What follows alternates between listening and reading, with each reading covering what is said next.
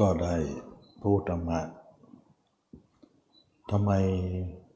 ธรรมะของพระเจ้า จะต้องเกี่ยวข้องกับเรื่องความเกิดความแก่ความเจ็บความตายนะเราจะเห็นว่าสมาธิบางอย่างเนี่ย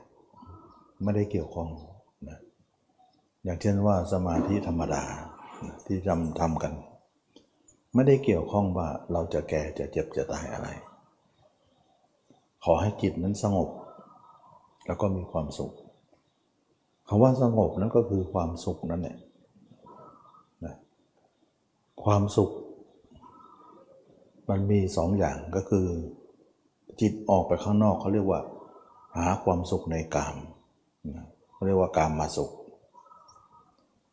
แล้วก็ความสุขชนิดหนึ่งนะที่บุคคลที่ไม่ชอบกาม ไม่อยากจะไปอย่างนั้น แล้วก็ทำใจให้สงบ ก็เลยเกิดความสงบขึ้นมานะสงบอย่างนั้นแหละความสุขในสมาธินะเป็นความสุขของคนที่เป็นอ่าเป็นคนปฏิบัติธรรมคนปฏิบัติสมาธินี่แหละ เมื่อความสุขเกิดขึ้นพอจิตเขานิ่งเขาสงบระงับเขาก็พอใจแล้ว ส่วนความแก่ความเจ็บความตายนั้นไม่ได้ใส่ใจ ไม่ได้ใส่ใจว่าจะเอามาคบคิดอะไร แล้วก็ไม่ต้องใส่ใจว่า ราคะโทสะโมหะเหล่านั้นจะมีหรือไม่ ขอให้ขณะนั้นเนี่ยเขาอยู่ในความสงบได้เขาก็พอใจ อันนี้ก็เป็นเรื่องของการที่ว่าคนที่มุ่งสมาธินั้นเขาหวังตรงนี้ แล้วก็เมื่อมีตรงนี้แล้วเนี่ยเขาก็พึงพอใจ เราจึงเห็นว่า คนเหล่านี้ทำสมาธิเพื่อความสงบไม่ได้เกี่ยวข้องกับว่าจะมาแก่มาเจ็บมาตาย มาเป็นอสุภะเป็นความตายนึกลมหายใจทุกลมหายใจนั้นเขาไม่ได้คิด เขาไม่ได้เอามาใส่ใจ ก็เลยว่าสมาธิประเภทนี้เนี่ยเป็นประเภทที่ไม่ประกอบด้วยกันมีความแก่ความเจ็บความตายมาเป็นอารมณ์ จึงเป็นสมาธิที่ไม่เห็นความเบื่อหน่ายของโลกความทุกข์ความเบื่อหน่าย หรือความคลายกำหนัดอะไรนะ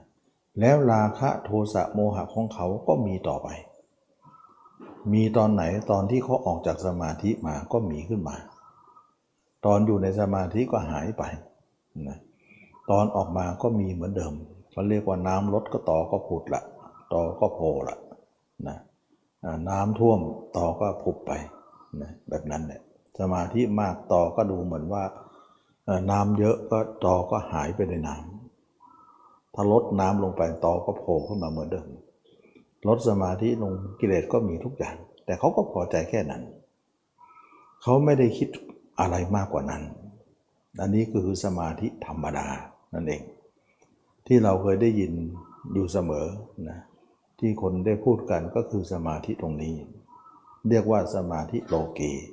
พอใจที่จะอยู่กับโลกีด้วยสมาธิด้วยนั่นเอง ไม่ได้เอานำเรื่องของการแก่การเจ็บการตายมาปาลบเป็นจริงเป็นจังอะไร สมาธินี้จึงเป็นไปเพื่อความไม่เบื่อหน่าย ไม่คลายกำหนัด แต่เป็นไปเพื่อความสงบระงับ ซึ่งพุทธองค์ทรงกล่าว สมัยที่พุทธองค์ทรงแสดงตรงทรงไปไปอยู่กับอาราบททุกดาบทไปฝึกสมาธิแบบนั้นนะสมาธิเดียวกันก็คือสมาธิลือสีนั่นเองนะสมาธิลือสีอาราบททุกดาบทก็คือลือสีนั่นแหละ เมื่อฝึกแล้วเนี่ยพุทธองค์ก็วินิจฉัยในสมาธินั้น เพราะพระพุทธองค์เนี่ยทรงสามารถที่จะทำอย่างรวดเร็วได้ แล้วก็จบด้วยนะสูงสุดด้วย เพราะอะไรเพราะทุกภพทุกชาติของพุทธองค์นั้นมีสมาธินี้เป็น เป็นของมีประจำอยู่แล้ว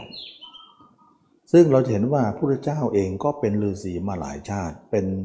พระโพธิสัตว์ทำไมสมาธินี้จะไม่มีเรา เพียงแต่ว่าในชาติที่พุทธองค์ทรงเรียนรู้กับอาบททุกดาบทนั้น ยังไม่ได้ถูกขุดคุยขึ้นมาเท่านั้นเองนะยังอยู่ในหาไทยของท่านอยู่ เมื่อพระองค์ทรงฝึกไปก็ขุดคุยขึ้นมาก็อย่างรวดเร็วเลย ก็สามารถที่จะบรรลุธรรมสูงสุดของอาราบททุกดาบทได้ ทั้งนี้ทั้งนั้นดามาอยากจะแยกว่าสมาธิประเภทหนึ่งเนี่ย ไม่ได้เกี่ยวข้องกับเรื่องความแก่ความเจ็บความตายอะไร แล้วสมาธิหนึ่งเนี่ยเกี่ยวข้องแน่นอน เกี่ยวมากด้วยนะเราจะเห็นว่าสมาธิไม่ใช่เหมือนกันทั้งหมดนะไม่เหมือนกันทั้งหมดเลย อันนี้ก็ขอย้อนความเล่าให้ฟังว่ามีตัวอย่างให้เห็นแล้วนะแล้วพุทธองค์เนี่ยทรง ฝึกอย่างรวดเร็วแล้วก็สามารถที่จะบรรลุธรรมอันสูงสุดนั้น เมื่อพุทธองค์ทรงบรรลุธรรมอันสูงสุดนั้นแล้วเนี่ยพุทธองค์ก็ สรุปเลยว่า สมาธินี้เป็นไปเพื่อความสงบระงับ แต่ไม่เป็นไปเพื่อความเบื่อหน่ายคลายกำหนัด ไม่เป็นไปเพื่อความหลุดพ้นเราสังเกตไหม พระองค์ทรงกล่าวอย่างนี้นะว่าเป็นไปเพื่อความสงบระงับ สงบนั้นสงบแน่นะแต่ไม่เบื่อหน่ายอะไร ไม่คลายกำหนัดอะไร ไม่หลุดพ้นอะไร ราคะโทสะโมหะก็มีเหมือนเดิม เมื่อเป็นอย่างนี้พุทธองค์ไม่พอใจในผลอันนี้นะไม่ประทับใจไม่พอใจในผลอันนี้ว่า ถ้าไม่เบื่อหน่ายไม่ขายกำหนัดเนี่ยมันไม่หลุดพ้นก็จะอยู่ทำไม จะไปแสวงหาทางอื่นดีกว่านะก็เลยเป็นที่มาของการอำลาอาจารย์ทั้งสองนั้น เพราะว่าในหาไทยของพุทธองค์นั้นทรงจะมองว่าสมาธิใดที่เป็นไปเพื่อความเบื่อหน่าย เป็นไปเพื่อคลายกำหนัด ก็หมายถึงกามนั่นเองความกำหนัด เบื่อหน่ายก็เบื่อหน่ายในสังขารนั่นเองนะไม่คลายกำหนัด ไม่เบื่อหน่าย ไม่คลายกำหนัด ไม่หลุดพ้น สมาธิเหล่านั้นพุทธองค์ก็ไม่เอานะจะเอาสมาธิแบบนี้ เพราะอะไรเพราะต้นทุนของพุทธองค์ทรงเห็นเรื่องความแก่ความเจ็บความตายนะก็คือตอนที่ไปเสด็จประพาสอุทยานนะเห็นคนแก่ก็ถามนายชนะว่าคนนี้ทำไมงกงกเงินเงินนะอ๋อ คนนี้คือคนแก่ คนแก่เป็นยังไง คนแก่คือคนที่มีอายุมากๆ ก็เป็นอย่างนี้แหละนะแล้วเราเองชนะเองจะเป็นไหม เป็นทั้งนั้นแหละพระองค์ก็ไม่สบายใจว่าต้องเป็นกันเหมือนกันทุกคนนะเราเห็นไหมเกี่ยวข้องแหละพระองค์กลับมานี่เหมือนกับว่าไม่มีความสุขเลย คิดแต่เรื่องว่าทำไมคนเราต้องแก่นะอันนี้ก็เป็นเรื่องของการ จุดประกายว่าสมาธิเนี่ยจะต้องประกอบสิ่งเหล่านี้ว่าความแก่ความเจ็บความตาย ความเกิดมันมีมาแล้วนะเราก็เลยตัดเอาความแก่เลยต่อไปก็พระองค์ก็เสด็จประพาสเถิดอีกนะก็เห็นคนเจ็บนะทำไมคนเหล่านี้คนเหล่านี้นอนจมอยู่เขาเป็นอะไรเขาเจ็บปวดเออเขาเจ็บเขาป่วยไข้ นอนจมอุจจาระปัสสาวะนะ ผอมเหลืองนะแล้วก็มีวันณะที่เหี่ยวไป แล้วก็เป็นคนเจ็บ เหมือนคนจะใกล้ตายนั่นแล้วก็คนเหล่านี้ก็ยมทูตเทวดานั่นจำแรงให้เห็นพุทธองค์ให้เห็นว่าเนี่ยคนเราเกิดมาต้องเป็นอย่างนี้นะ เป็นเขาเรียกว่าเป็นนิมิตหมายของการที่จะคิดหาทางนั่นเองนะเป็นเครื่องช่วย ให้พุทธองค์ทรงสำนึกถึงสิ่งเหล่านี้ ทั้งๆว่าสิ่งเหล่านี้ยังไม่ได้มา แต่พระองค์ต้องเข้าใจนะยังไม่มาถึงเราแต่เราต้องเข้าใจเขาว่างันเถอะ เมื่อเป็นอย่างนี้แล้วพระองค์ก็เห็นคนแก่คนเจ็บ และในสุดท้ายก็เห็นคนตาย ก็ถามลักษณะเดียวกัน ว่าชนะกับเราเป็นไหมเป็นเหมือนกันนะไม่มีใครไม่เป็น สุดท้ายก็เห็นสมณะนะเห็นสมณะก็คิดว่าสมณะเนี่ยน่าจะเป็นทางที่จะออกไปค้นคว้าเรื่องนี้ แล้วก็จะพ้นสิ่งเหล่านี้ได้ จึงมีหาไทยน้อมไปทางเนคขมะนะอยากจะออกบวชเป็นสมณะนั้นว่าสมณะนี้สงบระงับ คงจะพ้นเรื่องแก่เรื่องเจ็บเรื่องตายเป็นแน่นะเมื่อเป็นอย่างนั้นแล้วก็สมาธิท่านจะต้องเกี่ยวข้องสิ่งเหล่านี้แน่นอน นะสมาธิใดที่ฝึกไปนั้น ไม่เกี่ยวข้องท่านก็ลา ไม่เอาด้วย ก็ขอลาไปนะ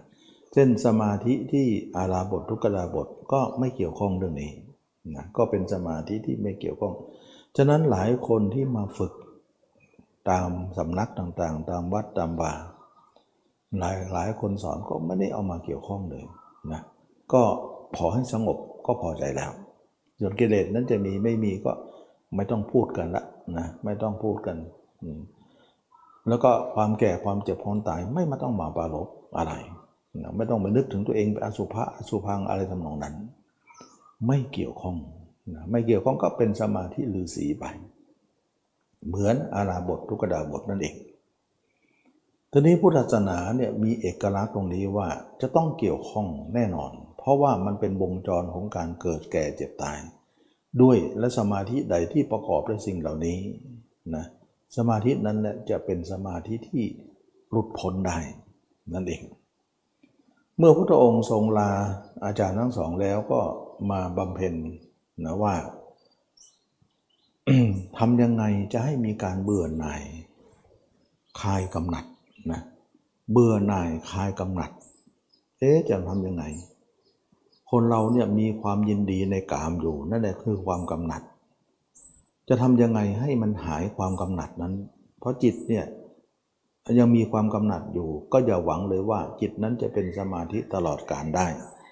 เป็นแค่สมาธิชั่วคราวได้อยู่นะชั่วครั้งชั่วคราวอย่างที่เขาเข้ากันได้อยู่ แต่จะเป็นสมาธิที่ตลอดการนั้นไม่ได้ เราจะเห็นไหมว่าสมาธิที่เขาเข้ากันนะเขาเรียกเฉพาะที่เฉพาะการ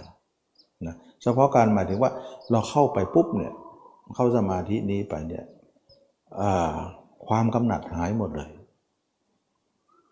คือมันมันมันทับอยู่นั่นเองนะเขาเรียกว่าเฉพาะการนะแต่เวลาออกจากสมาธิมาก็มีเหมือนเดิม มีเหมือนเดิมทุกอย่างนะแสดงว่าสมาธินั้นไม่เบื่อหน่ายไม่คลายกำหนัด หรือคลายกำหนัดเฉพาะการเวลา แต่ออกมาก็กำหนัดเหมือนเดิมนั่นเองผู้เจ้ามองเห็นว่าถ้าเราเบื่อหน่ายแล้วคลายกำหนัดได้ สมาธิเราก็จะมี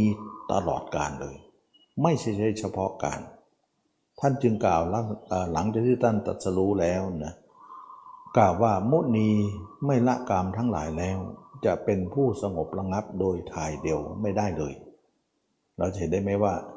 พุทธองค์เนี่ยทรง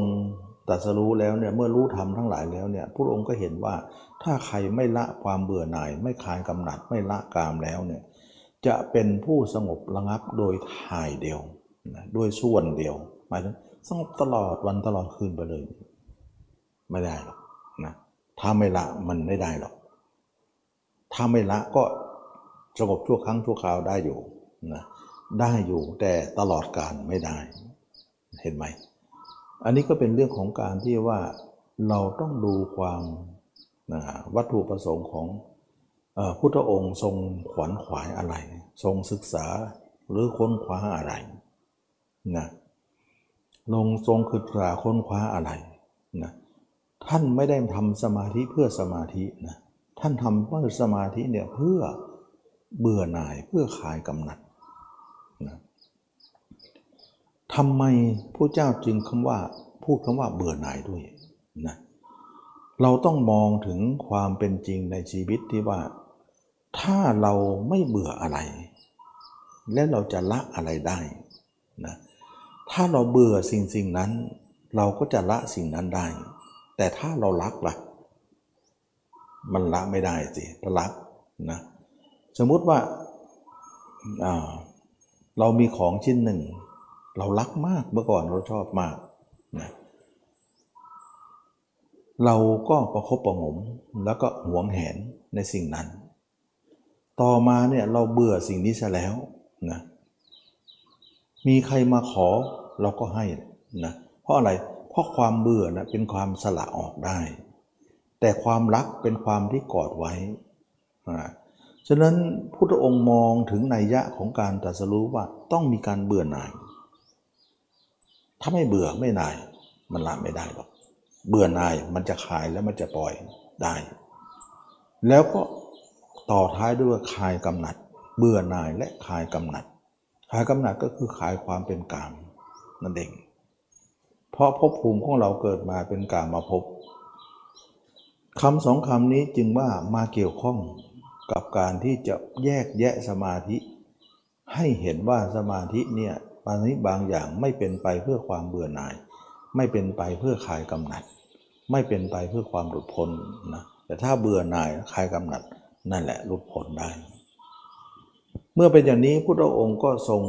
ลาอาจารย์ทั้งสอง เพราะสมาธินั้นไม่เป็นเพื่อความไม่ไม่เป็นไปเพื่อความเบื่อหน่ายจริง ๆ สมาธิจริงๆนะไม่ไม่ขายกำหนัดอะไร ไม่หลุดพ้นหรอกแน่นอน เมื่อเป็นอย่างนี้พุทธองค์ก็ทรงอำลาแล้วก็มาคิดว่า เออเนาะเราจะทำยังไงให้ความกำหนัดหรือความยินดีในตัวเนี่ยความกำหนัดหรือกามของเรานี่จะหมดไปนะจะหมดไป ซึ่งพระพุทธเจ้าพูดตรงๆนะว่าพระเจ้าก็เป็นพระโพธิสัตว์ ซึ่งยังไม่ตรัสรู้เนี่ยก็เป็นปุถุชนเหมือนอย่างเรา แต่มีบุญมากกว่าเราก็จริงนะ แต่ความรู้สึกต่างๆ ก็ยังเหมือนเหมือนเรานี่เองนะยังมีพิมพาลาหุนยังเหมือนเรานั่นเอง แต่ด้วยบุญของท่านมากก็จริง แต่เราน้อยก็จริง แต่สภาพภาวะจิตคล้ายกันนะเมื่อเป็นอย่างนี้แล้วเราก็สามารถจะมาเทียบกับเราได้ นั่นเองว่าการคืบคานของพระเจ้าแต่ละละขั้นตอนนั้น ท่านคืบคานไปอย่างไรนะ แต่ละการปฏิบัติแต่ละขั้นละตอนนั้นท่านเป็นไปอย่างไร เราจะได้ทำตาม เราจะได้คืบคานตามนะท่านวินิจฉัยอย่างไร เราจะได้มีการวิเคราะห์เพราะว่าจุดเริ่มต้นคล้ายกันนะเรากับท่านคล้ายกันท่านบุญมากก็จริง แต่สภาวะจิตก็คล้ายๆกับเรานะก็คือมีราคะโทสะโมหะนั่นแหละยังไม่ยังไม่หมดกิเลสนั่นแหละนะ เมื่อเป็นอย่างนี้ก็เหมือนกับว่าเราเข้าใจง่ายท่านง่ายขึ้นกับท่าน ว่าท่านกับเราคล้ายกันคล้ายๆว่าสตาร์ทหรือจุดเริ่มต้นนะคล้ายกัน ไม่เหลื่อมล้ำกันทำให้เรามองได้ชัดว่าเราก็จะคงเริ่มต้นคล้ายจุดเดียวกันนั่นเองนะซึ่งทำให้เรามาวิเคราะห์ถึงความเป็นไปต่างๆ ว่า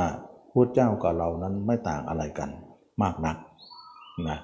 มีกิเลสมีอะไรเหมือนกัน แต่ท่านมีบุญมาก แต่เราบุญน้อยแต่เกิดความว่ากิเลสนั้นคล้ายกัน เมื่อเป็นอย่างนี้แล้วพระองค์ก็เห็นว่า เราจะทำกามให้หมดเนี่ยจะทำยังไงหนอนะซึ่งขณะนั้นเนี่ยท่านก็ได้เห็นฤาษีต่างๆ นักพจนักบวชในอินเดียมากมาย ว่าเรื่องกามเนี่ยฤาษีท่านท่านแก้ไขอย่างไรนะก็มีการทรมานตนนะเป็นเป็นเป็นเรื่องของความเผาย่างกิเลสแบบนั้นเนี่ยนะเช่นว่าเราเคยได้ยินไหมฤาษีนอนบนตะปู นั่งบนตะปูนอนบนหนามยืนขย่งขาเดียวอ้าปากกินลมอะไรจำนองนั้น เพื่อจะให้กามมันแห้งไปนะแผดเผากิเลสกามให้แห้งไป ด้วยวิธีการทรมานตน พุทธองค์ก็คงก็คิดว่า เออเนาะเราจะเอาวิธีฤาษีเหล่านั้นน่ะว่าทรมานตนอย่างนั้นเพื่อกามจะหมด ความกำหนัด ความเบื่อหน่ายก็จะเกิดได้ ลองดูก่อนนะก็ลองทำบำเพ็ญทุกขกิยาดู เมื่อบำเพ็ญแล้วเนี่ยปรากฏว่าร่างกายเนี่ยถึงจุดแตกหักแล้ว เหมือนจะแตกหักอยู่แล้วนะเกือบแล้ว ถ้าทำเลยกว่านั้นไปเนี่ยดับแน่พุทธองค์ก็ได้ข้อสรุปว่าในบรรดาคนที่ทำในเรื่องนี้เนี่ยที่สุดก็ถึงตรงนี้เท่านั้นแหละ ถ้าใครเลยตรงนี้ก็ตายทุกรายนะแต่ท่านจะละสังขารไม่ได้ตอนนี้ เพราะท่านยังมีภารกิจที่จะต้องค้นคว้าอีกต่อไป แต่สรุปได้ว่าที่สุดก็ตรงนี้ แล้วเบื่อหน่ายคลายกำหนัดก็ยังไม่เกิดขึ้นแก่ แก่พระองค์เลยนะก็เลยเลิกบำเพ็ญนะถ้าขืนบำเพ็ญต่อไปก็คงจะดับเป็นแน่แท้ก็คงจะดับไม่ได้ เพราะต้องการที่จะต้องค้นคว้าต่อไป ก็เลย เลิกบำเพ็ญทุกหลักยาตอนที่จะเลิกนั้นน่ะนะก่อนที่จะเลิกนั้นน่ะก็มีนิมิตหมายนะมาให้เห็นว่า มีพระอินทร์มาดีดพินสามสายให้ฟังนะสายกลางสายตึงสายหย่อนพุทธองค์ก็รู้ในยะว่าที่เราทำเนี่ยมันตึงไปนะแล้วก็การที่เราหมกมุ่นอยู่ในคารวาสเนี่ยไม่ออกบวชนั้นนั่นหย่อนไป ให้เห็นทางสุดตรงนี้ เพราะฤาษีเนี่ยออกมาบวชก็มาทำทางสุดตรงเรียกว่าทรมานตนทางสายตึง ถ้าใครไม่ออกบวช อยู่กับบ้านกับเรือนจมอยู่ในบ้านในเรือนนั้นเขาเรียกว่าทางสายหย่อน ระหว่างคนไม่บวชนั้นเป็นผู้หมกมุ่นด้วยกาม ก็หย่อนไปทางโน้นนะคนที่ออกบวชแล้วมาทรมานตนก็ตึงมาทางนักบวชนี้ก็เป็นทางสายตึงอริยมรรคเป็นทางสายกลางที่ไม่เข้าข้างทั้งสองนั้นนะก็เลยว่ารู้เลยว่าอริยมรรคเป็นอย่างไร นะบัดนี้เนี่ยบารมีที่พุทธองค์สร้างสร้างสมมานั้นได้ปรากฏในหาไทยของพระองค์แล้ว ว่าต้องทำอย่างไร ก็เลยเลิกบำเพ็ญทุกระยาพร้อมกับสรุปพ่อสรุปว่าบำเพ็ญมาที่สุดก็ตรงนี้นะเกินนี้ก็ดับแน่นะแล้วก็มีนิมิตตรงนี้มาพอดีนะก็ได้เคยได้ประจวบกันว่า ถ้าอย่างนั้นก็จะเลิกแล้วก็เลิกก็เห็นทางด้วย ว่าจะต้องทำอย่างไร เมื่ออริยมรรคเกิดขึ้นนี้จึงเป็นที่มาของการที่จะมาได้นำเรื่องมรรคมากล่าว นั่นเองว่าเราทุกคนจะต้องตามมรรคของท่าน เพราะท่านเนี่ยค้นหาทางอยู่ก็ไม่เจอ ต่อมามาเจอมรรคก็เลยเลิกทั้งทั้งอย่างอื่นหมดเลยนะเลิกอย่างอื่นหมดเลย แม้แต่บำเพ็ญทุกขลังกิยาแม้แต่สมาธิก็เลิกหมดเลย แล้วก็พุทธองค์ก็ทรงเสวยพระกายาหารหยาบ เพื่อให้ร่างกายนี้ฟื้นฟูออกมาขึ้นมา เพื่อจะทำภารกิจนี้นะอันนี้ก็เป็นเรื่องของการที่ว่าพุทธองค์ทรงฟื้นพระบรากายขึ้นมา เพื่อจะทำภารกิจของมรรคมีองค์แปดนี้ เมื่อเป็นอย่างนี้มรรคนี่เองจึงเป็นทางเอกที่เราทุกคนจะต้องเรียนรู้ เพราะมรรคเป็นทางที่เป็นไปเพื่อความเบื่อหน่าย เป็นไปเพื่อคลายกำหนัดจริงๆนะมรรคเป็นทางที่เบื่อหน่ายคลายกำหนัดและเป็นสมาธิที่หลุดพ้นได้ ก็เป็นที่มาของเราได้พูดถึงนี่เองว่า สมาธิมรรคนี้เกี่ยวข้องแน่นอน เป็นไปเพื่อความเบื่อหน่าย เป็นไปเพื่อคลายกำหนัด เมื่อพุทธองค์ทรงเห็นคำตอบแล้ว เหลือแต่การกระทำนะว่า ที่พระองค์พุทธองค์ทรงแสวงหาว่าสมาธิใดน้อไม่เป็นไปเพื่อความเบื่อหน่ายก็ไม่เอานะไม่เป็นไปเพื่อคลายกำหนัดไม่เอา ก็สมาธิที่ฝึกมาทั้งหลายก็คือฌานอรูปฌานนั่นเองแน่มาพบสมาธิที่เป็นไปเพื่อความเบื่อหน่ายคลายกำหนัดก็คือมรรคนั่นเอง เราจะเห็นได้ไหมว่ามรรคนี้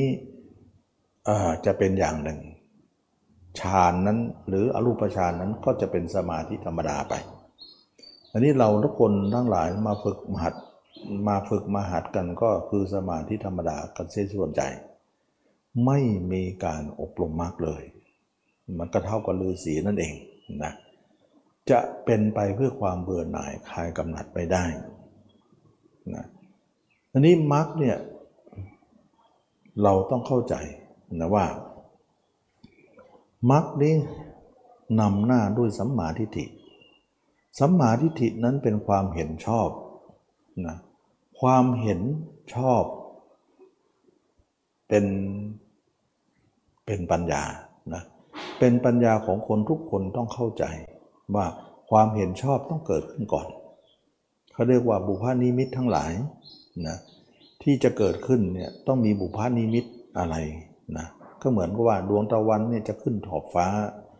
อะไรเป็นบุพานิมิตของดวงตะวันนั้น นะก็แสงเงินต่อมาก็เป็นแสงทอง เมื่อแสงเงินแสงทองเกิดขึ้นแล้วก็เป็นนิมิตหมายของตะวันจะโผล่ขึ้นขอบฟ้านั่นเองนะอริยมรรคมีองค์แปดที่จะเกิดขึ้น แต่นักปฏิบัติทั้งหลายหลาย เราก็ถือว่าอะไรเป็นบุพนิมิตที่จะเกิดขึ้นของการที่เราเข้าไปสู่มรรคก็สัมมาทิฏฐินั่นเองนะความเห็นต้องชอบก่อน ชอบอย่างไร นะท่านก็เอายสัตว์เนี่ยมาเป็นเกณฑ์วัดว่าเห็นทุกข์เห็นเหตุของทุกข์เห็นการดับทุกข์เห็นข้อปฏิบัติ เห็นก่อนแต่ยังไม่ได้ปฏิบัติ เริ่มเข้าใจก่อน การเข้าใจแรก ๆของการเข้าใจของอริยสัจนั้น เรียกว่าเป็นปัญญาเจตสิกนะเราทุกคนต้องมีปัญญาเจตสิกก็คือปัญญา ก็คือการวิเคราะห์ตรงตามเป็นจริงที่ตัวเองมองเห็น หรือได้ยินได้ฟังผู้รู้แสดงธรรมนั่นเอง ตัวเองก็ตรองไปด้วยแล้วก็เห็นถูกไปเห็นว่าถูกต้องไปด้วยนั่นเอง แล้วก็เป็นแค่ความคิดนึก ยังไม่เป็นรูปธรรมที่เราเสวยได้ขนาดนั้น เราจะต้องนำสิ่งนั้นไปทำก่อน เมื่อทำแล้วก็ปัญญาเราก็เห็นตามนั้นอีกทีหนึ่ง การเห็นทีหลังนี้ก็เรียกว่าปัญญาญาณนะปัญญาญาณเป็นปัญญาที่เกิดขึ้นของการรู้เห็นตามเป็นจริงขึ้นมาบ้างแล้วนะญาณได้เกิดขึ้นแล้วแสงสว่างได้เกิดขึ้นแล้วก็คือตรงนี้ ส่วนการเข้าใจแรก ๆ ที่จะมาอธิบายหรือผู้รู้ทั้งหลายอธิบายนั้นเขาเรียกว่าเข้าใจนะนั่นคือปัญญาเจตสิกเจตสิกเจตสิกธรรมหมายถึงว่าคำที่ปรุงแต่งไปตามสิ่งที่ได้ยินได้ฟัง หมายถึงว่าเราได้ยินคนพูดไปแสดงธรรมไป แล้วก็ตองตามนึกไปแล้วก็ทำความเข้าใจไปนั่นเอง เรียกว่าปัญญาเจตสิกนะเจตสิกธรรมก็คือธรรมที่ปรุงแต่งหรือคิดตามนั่นเอง ทีนี้เมื่อเป็นอย่างนี้แล้วทุกคนก็ต้องมีปัญญาตัวนี้ก่อน ปัญญาเจตสิกที่จะมาชี้แจงให้เห็นว่าตอนอื่นเราจะมาเข้าใจเรื่องนี้เข้าใจมรรคเนี่ยเราจะต้องมาปูพื้นฐานก่อนว่า กิเลสเคราสามตัวนั้นเกิดจากอะไรนะเกิดจากอะไร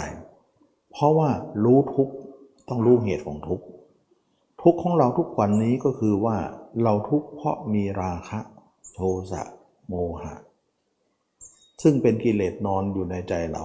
มานาน กิเลสสามตัวนี้นอนก้นอยู่ในก้นเบึ้องเรามานานนั้น เราจะรู้ไหมว่ามันเหตุมันเกิดอะไร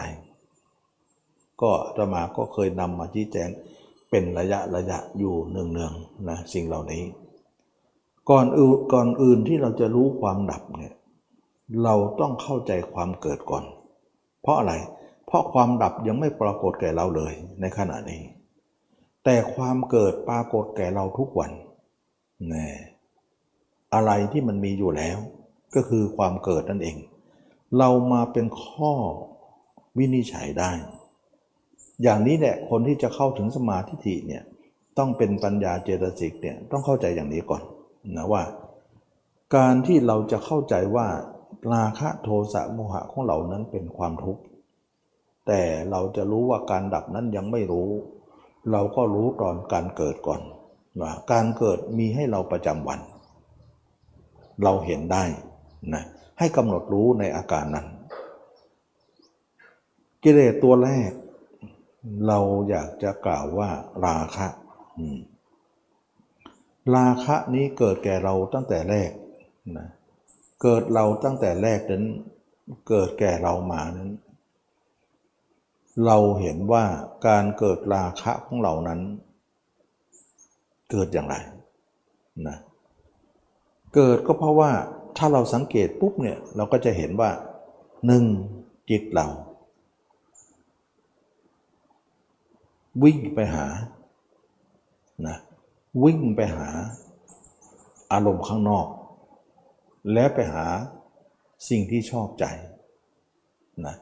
จิตเราแล้วก็วิ่งไปถึงตาหู แล้วก็ไปหาอารมณ์นั่นเองนะจิตเราวิ่งไปผ่านตาหู ตาหูเป็นประตูออก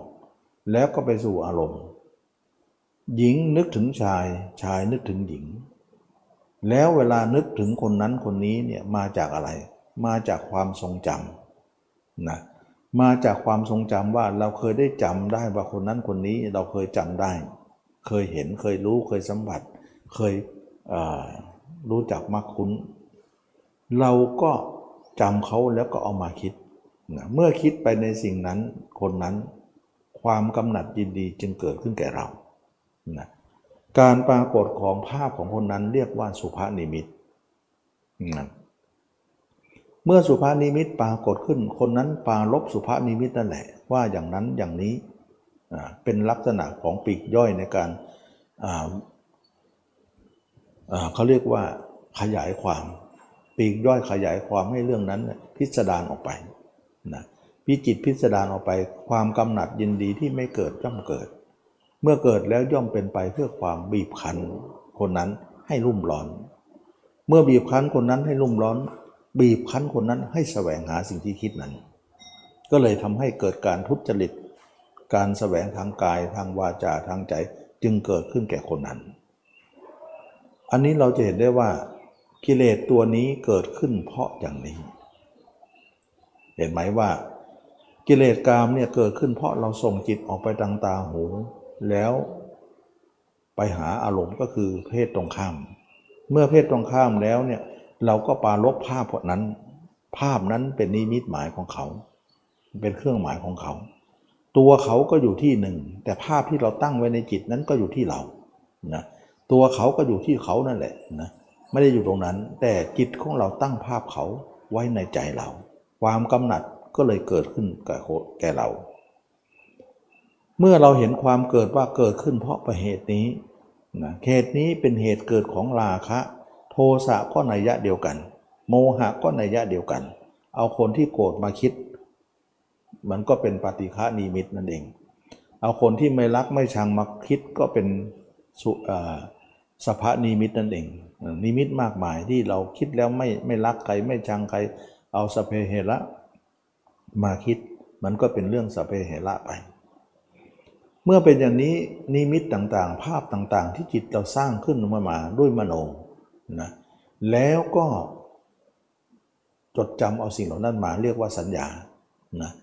จากกามธาตุกลายเป็นกามสัญญา กามสัญญากลายเป็นกามสังกัปปะนะกายมกามฉันทะ การปาริลาหะนะการปาริเยสนา การแสวงหาก็เกิดขึ้น เมื่อเป็นอย่างนี้ขบวนการของการเกิดเราเห็นแล้วว่ามันเกิดอย่างนี้นะการเห็นเกิดความเกิดนั่นแหละชื่อว่าสัมมาทิฏฐินะสัมมาทิฏฐิว่าเราเห็นความเกิดของทุกข์แล้ว ทุกเห็นเหตุของเห็นความเกิดของทุกข์ขณะเดียวกันเนี่ยเราได้ยินได้ฟังผู้รู้ทั้งหลายว่า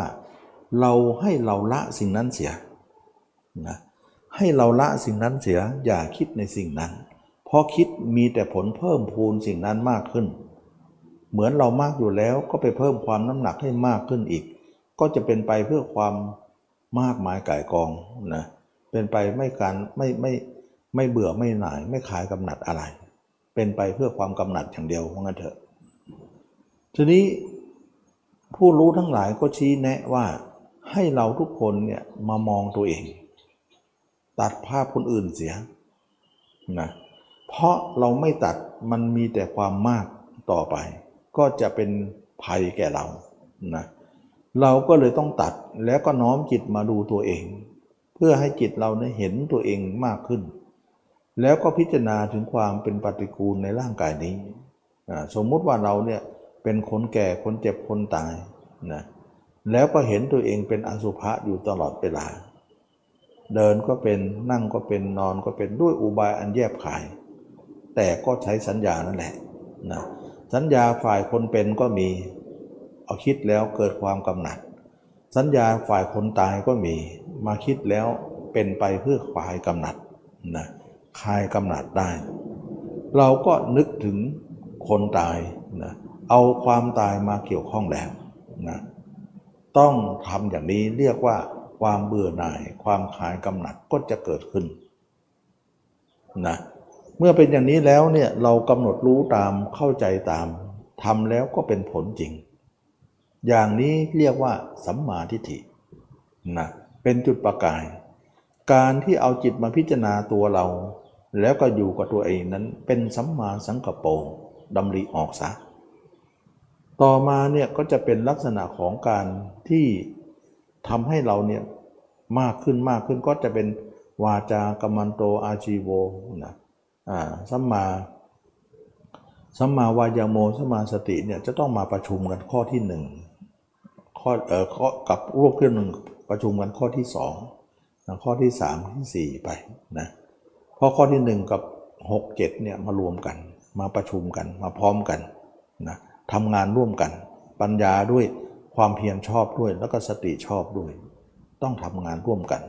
สมาธิไม่เอานะสมาธิไม่เอา เอาสติชอบเอา เมื่อเป็นอย่างนี้ทางก็เลยเกิดขึ้น ทางนั้นจึงเรียกว่ามรรคนะรู้ความเกิดว่าความเกิดของกิเลสเกิดเพราะเราส่งจิตออกไปคิดหาคนอื่นนั่นเอง ความเกิดก็เลยเกิดขึ้น รู้ได้ว่าความดับนั้นเกิดจากจิตเราคิดถึงตัวเองนั่นเอง ความดับก็เลยเกิดขึ้น รู้ความเกิด รู้ความดับ รู้อุบายออกนะรู้รู้อุบายออกก็คือว่า ความเบื่อหน่ายในร่างกายนี้มีประการใด เราจะทำประการนั้นให้มากๆ อะไรทำใดที่เป็นไปเพื่อความเบื่อหน่าย เป็นไปเพื่อคลายกำหนัด เราจะปารบทำนั้นให้มาก ๆ เช่นว่าเรานึกตัวเองเน่าบ้าง นึกตัวเองอืดบ้าง นึกตัวเองตัวหนอนชอนชัยบ้าง อุบายเหล่านี้เนี่ยเป็นไปเพื่อความเบื่อความหน่าย ความคลายกำหนัด เราจะปารบเป็นกำลังเลยนะทำให้นักนักปฏิบัติจึงมีแนวทางที่มาทำอย่างนี้ขึ้นมา แรก ๆ ก็กล้ากลัวๆว่ามันจะดีหรือมันจะมันจะเหมาะหรือ หรือกล้ากลัวแล้วก็กลัวผีบ้างอะไรบ้าง แต่นานๆทำไปรู้สึกว่าชอบ เออ เราจะหนีความจริงได้ยังไง กลัวเขากลัวผีก็คือกลัวตัวเองนั่นเอง อันเดียวกัน กลัวผีก็คือกลัวเรานั่นเอง เราจะกลัวทำไมนะการกลัวใช่หรือนะอันนั้นมันหลอกเรานะเราก็เป็นผีอยู่แล้วในวันหนึ่ง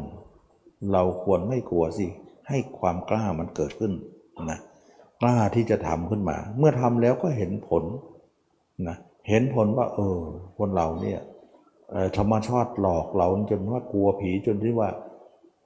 ไม่มามาพิจารณาความกาดความแก่ความเจ็บความตายตัวเองมีหน้าโลกทั้งหลอกกันกลัวผีกันทั้งนั้นเลยเขากันเราไว้ไม่ให้พิจารณาเองนะคาว่ากลัวผีนี่ก็หมายถึงกลัวตัวเองนั่นแหละแต่ธรรมชาติหลอกหลอนเอาไว้ ไม่ให้คนมาคิดเรื่องนี้ ก็เลยคนทุกคนเกิดมากลัวทั้งนั้นเลยทุกคนเลยนะมันเป็นเรื่องของโลกเขากันไว้นะความกลัวเป็นเครื่องกันไว้ไม่ให้คิดนะแต่เมื่อเรากล้าขึ้นมาคิด โอ้รู้สึกว่าเบื่อ รู้สึกว่าบ่นาย รู้สึกว่าคลายนะคลายความกำหนัดความยินดีจึงเกิดขึ้นแก่เราทำไปทำมาเราเบื่อได้ เบื่อหน่ายตัวเองนี่เอง โอ้นี่สมาธิยิ่งเบื่อหน่ายตัวเองมากเท่าไหร่มองตัวเองมากเท่าไหร่ ยิ่งเบื่อหน่าย ยิ่งคลายกำหนัด ยิ่งคลายกำหนัด ยิ่งเบื่อหน่าย ยิ่งมีสมาธิขึ้นตามมาโอ้สมาธินี่เอง เป็นไปสมาธิที่เป็นไปเพื่อความเบื่อหน่าย เพื่อคลายกำหนัดโอ้สมาธิแบบนี้เอง ซึ่งพระองค์พยายามหาจนมากมาย ไปปรึกศึกษาคนโน้นคนนี้ฤาษีหลาย ก็ศึกษามาหมดก็ไม่พบสมาธินี้เลย สุดท้ายพระองค์ก็ค้นพบด้วยพระองค์เอง ด้วยพระบารมีที่สร้างสมนะในที่สุดพุทธองค์ก็ได้ทรงพบด้วยบารมีที่สร้างสมมามากมาย ด้วยพระองค์เอง จึงทำให้เราเข้าใจไปด้วยว่า สมาธิที่เบื่อหน่ายด้วยเป็นสมาธิด้วย แล้วก็ขายกำหนัดด้วย มันปนกันหมดเลย มันมันผสมกันเลยว่า ทั้งเบื่อทั้งหน่ายทั้งคลายกำหนัดทั้งเป็นสมาธิกึ่มตัวเบากายเบาทั้งวันเลย เบื่อด้วยหน่ายด้วยสงบด้วยระงับด้วย แล้วก็เป็นไปเพื่อความคลายด้วยกำหนัดก็ลดลงความเบื่อความหน่ายเกิดขึ้นในโลก เราไม่อยากให้ได้ใครมีอะไรนะจากมีบ้านเเขาคนอื่นอยากได้ใครมีอะไร เราไม่อยากได้ใครมีอะไร มีไปได้ไปก็เท่านั้นเอง รู้ว่าสิ่งสิ่งที่มีคุณที่มีประโยชน์ในโลกมีค่าในโลกก็รู้อยู่ แต่ก็ค่าแบบโลกโลก เราเห็นค่าในธรรมมากกว่านะอันนี้เองจึงว่าเป็นที่มาของพระเจ้าต้องการสมาธิแบบนี้ แล้วพระองค์ก็ทรงทำสมาธิแบบนี้ก่อน แล้วก็พ้นก่อนแล้วทำด้วยพ้นด้วย จึงมาสอนเราอีกที เท่ากับว่ารับประกันได้เลยว่า สิ่งนี้ถูกการพิสูจน์มาแล้วนะซึ่งพระองค์เป็นผู้พิสูจน์ก่อนไม่สอนใครนะขณะนั้นปัญจวัคคีย์ก็หลีกไปก็ไม่สอนนะไม่สอนนะนะพระองค์เนี่ยอยากจะทดลองด้วยตัวเองก่อน ก่อนที่จะให้คนอื่นเนี่ยพระองค์ต้องทดลองก่อนนะ ไม่ใช่ว่าจะจับให้คนอื่นทดลองเลยตัวเองเออด้วยพระองค์เองไม่ไม่ทดลองไม่ใช่นะพระองค์นี่ก็ทดลองก่อน แม้แต่ปัญจวัคคีหนีไปก็ไม่ได้เทศสักคำเลยนะไม่บอกไม่กล่าวด้วยหนีไปก็ไม่เป็นไรนะคือผิดให้ผิดถูกให้ถูกด้วยพระองค์เอง ไม่อยากให้คนอื่นผิดถูกด้วย แต่เมื่อพระองค์เห็นว่าถูกต้องแล้ว แล้วก็ทบทวน หลังจากการตัดสรู้เกิดขึ้นแล้วเนี่ยพุทธองค์ก็ยังไม่ด่วนที่จะสอนนะต้องทบทวนธรรมที่ท่านบรรลุนั้นถึงสามครั้งสามรอบนะที่เราเคยสวดมนต์ว่า มีปฏิวัติสามมีอาการ 12นะปฏิวัติก็แปลว่าการวนสามครั้ง ปฏิวัติเนี่ยหมายถึงว่าวัตตะนั่นเองการวนมีอาการ 12 หมายถึงว่าแต่ละรอบเนี่ยมีสี่ข้อไงทุกเนี่ย สมุทัยนิโรธมรรคนะสามรอบก็สามคูณสี่ไปดีนะก็คือ 12 นั่นเอง มีอาการ 12 นั่นเองสามรอบมีอาการ 12นะไม่หมดจดเพียงใด เราจะไม่สอนใครเลย แต่ถ้าหมดจดเพียงใด เราจะเริ่มสอนคนเหล่านั้น แสดงว่าพุทธองค์เนี่ยทบทวนก่อนว่าทำที่จะสอนเนี่ยแน่นะว่าไม่ผิดนะ นะขนาดตัดสรู้แล้วนะต้องทบทวนก่อน ถึงสามครั้งสามคาสามรอบนะมีรอบปฏิวัติสามมีอาการสิบสองไม่หมดจด ถ้าหมดจดเมื่อไหร่ ค่อยเอามาสอน แสดงว่ากันกองมากเลยนะไม่ใช่ว่าชุมดีชุมห้ามาสอนนะแสดงว่าพระองค์ก็พ้นได้ด้วยพระองค์เองอยู่แล้ว และธรรมที่ท่านบรรลุก็เป็นธรรมที่ สามารถจะพ้นได้ แต่พระองค์ก็ยังรอบคอบ ที่จะต้องมีการตรวจตราแล้วก็ตรวจสอบการบรรลุของพระองค์ว่าไม่ผิดเพี้ยนไม่เป็นอื่นแล้ว จึงได้ทรงประกาศธรรมนี้ขึ้นมาฉะนั้นพระองค์เองจะสอนเราท่านทำมาแล้ว ท่านตรวจสอบแล้ว เราเชื่อเหลือเกินว่าธรรมนี้ไม่เป็นอื่นแน่นอนนะ ฉะนั้นมรรคเนี่ยถ้าใครอบรม สมาธิก็ย่อมเกิดขึ้นมา แล้วสมาธินี้ไม่ได้เกิดจากสมาธินั้นเลย เป็นสมาธิที่ก่อตัวขึ้นมาเอง โดยไม่มีสมาธิอื่นช่วยเลยนะเป็นสมาธิตั้งแต่แรกทำเลยนะกลายเป็นว่าบางคนบอกว่าต้องทำสมาธิฌานอรูปฌานมาช่วยไม่มีช่วย ช่วยไม่เป็นอันช่วยนะ เพราะว่าคนละกลุ่มกัน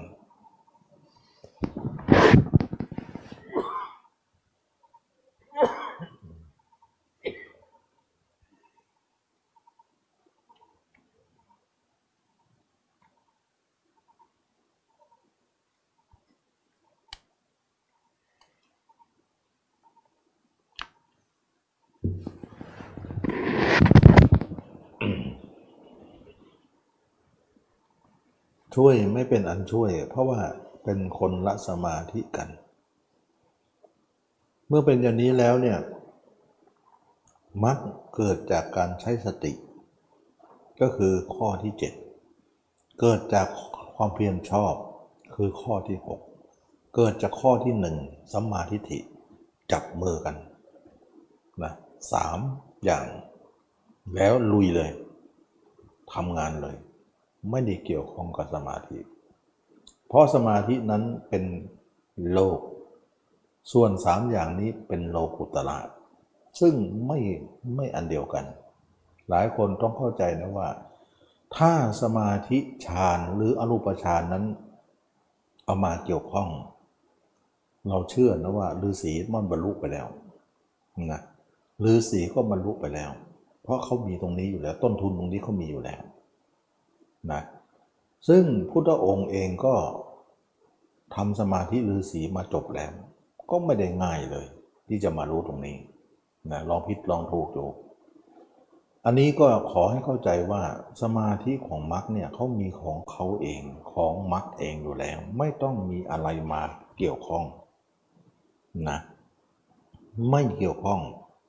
ถึงแม้สัมมาสมาธิข้อที่ 8 นั้นถึงจะมีการเกี่ยวข้องอยู่บ้าง พุทธเจ้าต้องกล่าวว่า ก่อนจะถึงข้อที่ 8 เนี่ยกามต้องหมดก่อนนะ เราไปดูข้อที่ 8 ว่าพิสุสงัดจากกามสงัดจากอกุศล แล้วค่อยทำปฐมฌานถ้าไม่สงัดอย่าเพิ่งทำเกี่ยวข้องแต่ต้องมีข้อแม้ข้อแม้ว่าต้องดับกามได้ก่อนคลายกำหนัดก่อนนะต้องไปรู้เรื่องนี้ ไม่คลายกำหนัดอย่าไปรู้เลยนะฉะนั้นจะเป็นมิจฉาสมาธิ แล้วเอามาเกี่ยวข้องแล้วเนี่ยก็ไม่ได้เอาไปนิพพานนะเพราะว่าเป็นสังโยชน์เบื้องบน เอามาเกี่ยวข้องใช้เฉพาะการในในเมื่อมีชีวิตอยู่นี้เท่านั้น เมื่อละสังขารไม่ได้เอาไปด้วยนะไม่ได้เอาไปด้วย เป็นเรื่องของการไว้มาในโลกถือบอกว่าเอามาเกี่ยวข้องก็ไม่ได้เป็นหมายถึงว่าจะต้องไปสามารถจะไปถึงนิพพานได้ พระอรหันต์บางองค์ไม่มาเกี่ยวข้องเลย ก็ยังเป็นพระอรหันต์ได้ก็คือปัญญาบิมุตนั่นเอง ไม่ได้เกี่ยวนะเอามาเกี่ยวก็เกี่ยวนิดหน่อย ที่ไม่มีอะไรมากสุดท้ายก็ต้องวางกับโลกไป ต้องเข้าใจตรงนี้ว่าสมาธินั้นน่ะไม่สามารถที่จะเอามาเป็นนิพพานได้โดยตรงหรือจะมาเกี่ยวข้องก็เกี่ยวข้องแบบมีขั้นมีตอนอยู่ ต้องตรวจสอบกันอีกเยอะนะ ไม่ได้เอามาทั้งหมดเลย ถ้าใครคิดว่าสมาธินั้นสามารถจะมาตรงนี้ได้ เราเชื่อนะว่าฤาษีเนี่ยบนทุกบรรลุธรรมได้เลยนะเพราะฤาษีไม่สามารถจะบรรลุธรรมได้ เพราะว่าไม่ได้สร้างบารมีเหมือนพระเจ้านะ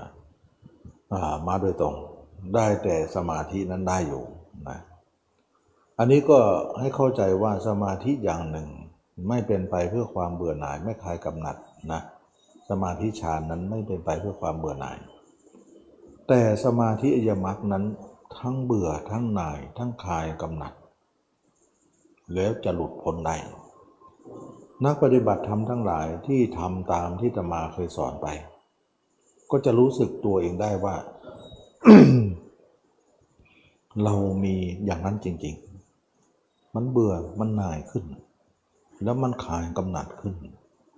แล้วมันสงบระงับเป็นความตั้งมั่นของจิตเป็นสมาธิด้วย แล้วจะหลุดพ้นในอนาคตที่เรามองอยู่ เห็นความหวังอยู่ว่าเป็นไปเพื่อความหลุดพ้น แต่ตอนนี้มันยังไม่พ้น แต่กำลังจะไปอยู่ วันหนึ่งต้องพ้นจนได้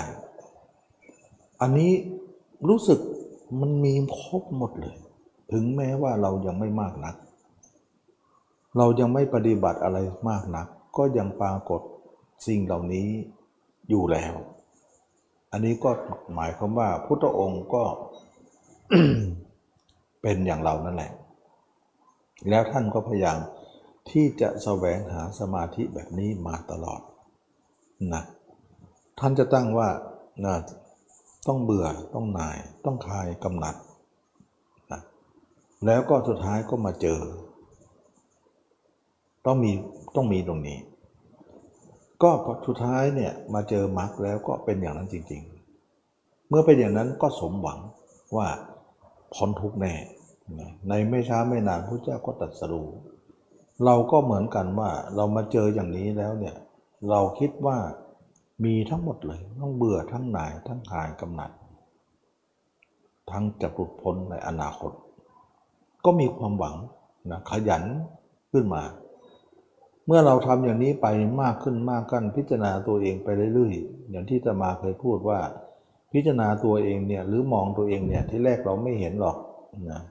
แต่เราก็ต้องมีอุบายเข้าไปช่วยก็โยนิโสมนัสิการคือการทำใจในอุบายอย่างแยบคาย เช่นว่าเราเคยเห็นคนอื่นคน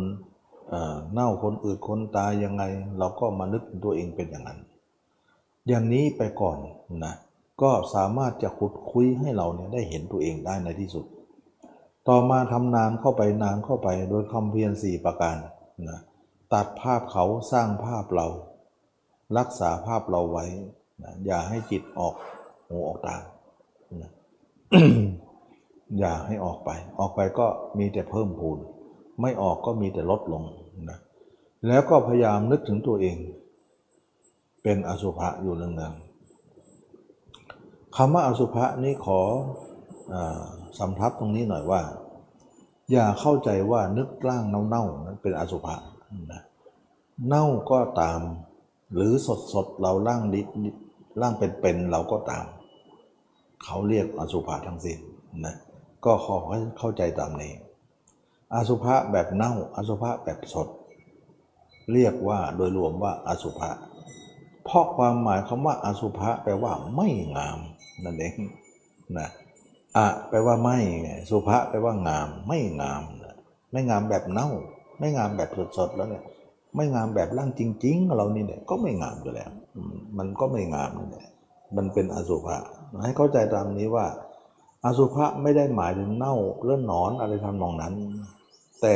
แรก ๆเรามองตัวเองไม่เห็นตามเป็นจริงไงหมายถึงร่างจริง ๆ เราไม่เห็น เราก็ใช้ร่างอุบายก่อน อุบายก็คือนึกถึงตัวเองเนี่ยเป็นเหมือนคนตายที่เราเคยเห็นมา เห็นเขามาอย่างไร เราก็นึกตัวเองเป็นเหมือนเขาคนนั้นอย่างเงี้ยเอาอาศัยเขาเนี่ยล่าภาพเขามาเป็นอุบายก่อน เมื่อนึกอย่างนี้ไปนึกอย่างนี้ไปเนี่ยเขาเรียกว่าเห็นด้วยสัญญานะต่อมาเนี่ยเราก็เริ่มเห็นตัวเองจริง ๆ ขึ้นมาได้ ปรากฏว่าเราเห็นตัวเองจริงขึ้นมาได้ ก็เริ่มเห็นตัวเองชัดขึ้นชัดขึ้น การเห็นตัวเองกล้างจริง ๆ นั้นเขาเรียกว่าเห็นด้วยญาณนะปัญญาเห็นด้วยสัญญานั้นเขาเรียกปัญญายังเจตสิกอยู่นะต่อมาเห็นตัวเองจริง ๆ ด้วยเป็นร่างสดๆร่างแท้ๆของเรานั้น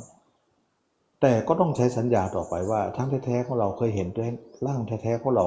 ตอนตาเนื้อนะเห็นอย่างไรนะแล้วก็สมมติให้เห็นอย่างนั้น มันก็เป็นละการเห็นการเห็นด้วยสัญญาอยู่เหมือนกัน นะ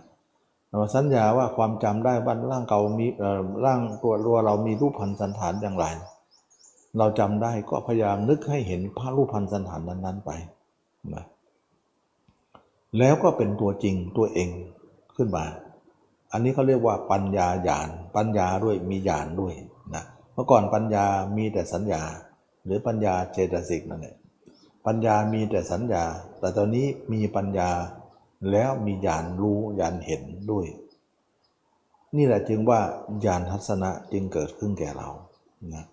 ซึ่งไม่เคยมีมาก่อนว่าเราได้เห็นตัวเองได้นะแล้วการเห็นตัวเองนั้นเห็นด้วยใจนั้นคนละความรู้สึกของของการเห็นด้วยตา การเห็นด้วยตานั้นดูเหมือนว่ามันหลอกลวงเราเยอะ เราไม่มีการรู้สึกอะไรว่ามันจะเลิกละอะไร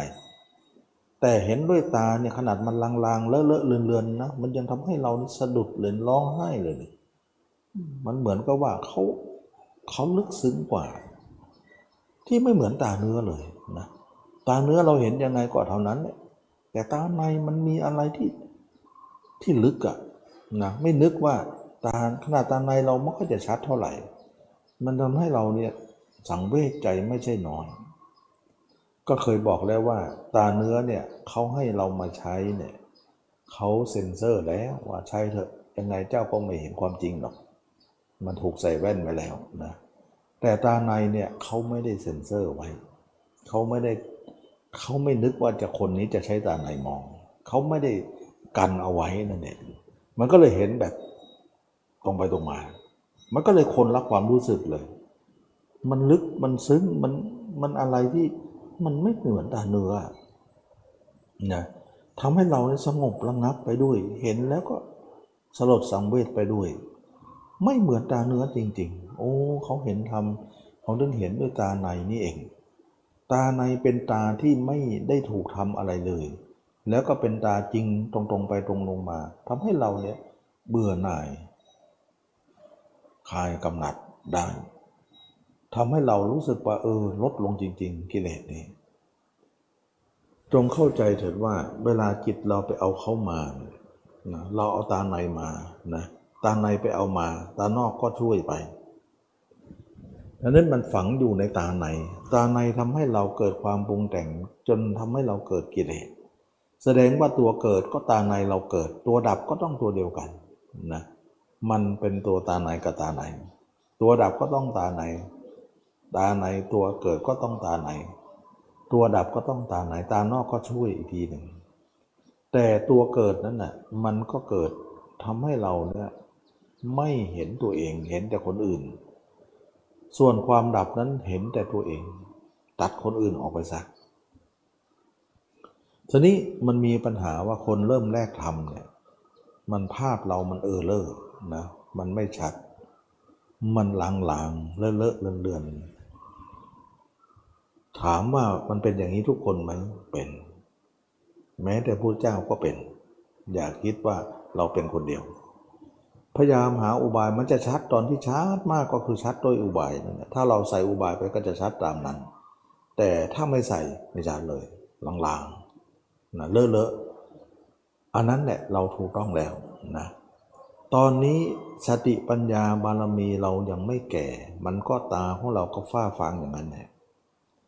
มันไม่ได้เป็นที่ตัวเราไม่มี เป็นเพราะตาเราบอดมานานนะตาของเราฟ้าฟางจึงเห็นเราเลอะ เลอะนี่ไม่ใช่ว่าเลอะที่ตัวนะ แต่เลอะที่ตา ตามันยังเลอะเลอะอยู่ มันก็เลยทำให้ภาพเรานั้นลางๆไปนะเหมือนคนตาบอดเนี่ย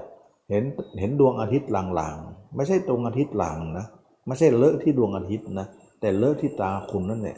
นะตาคุณบอดนะตอนนี้มันลางๆนะตาคุณนั่นแหละเลอะนะมันเลอะที่ตาไม่ใช่เลอะที่ตะวัน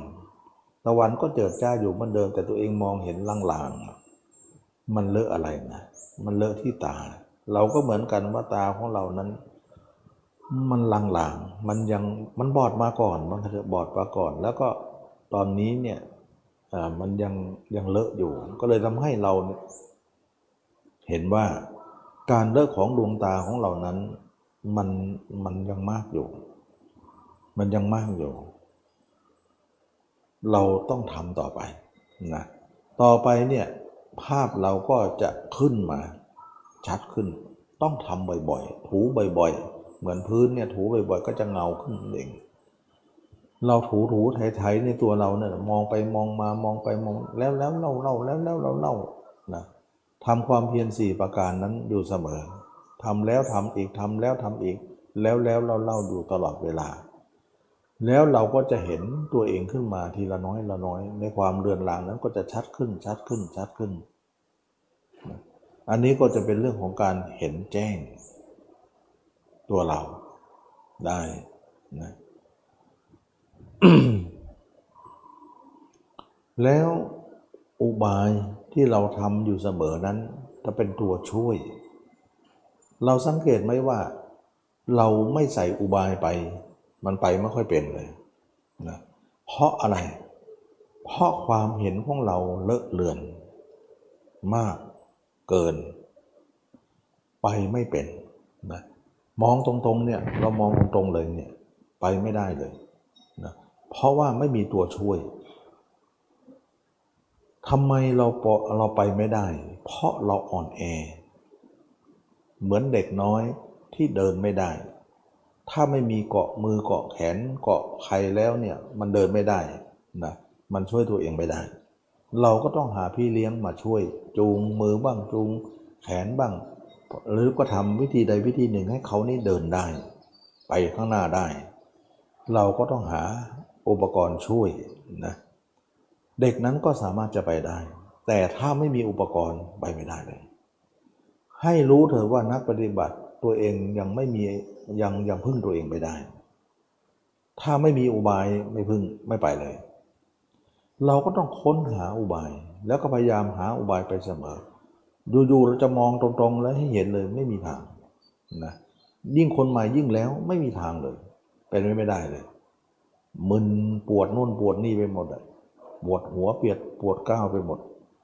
เขามองตรงๆไป ไม่มีอุบายเลยจะจี้ให้เห็นให้ได้ ไม่มีทางหรอก มันไม่ได้ วิธีนั้นเขาเรียกว่าเพ่งนั่นเอง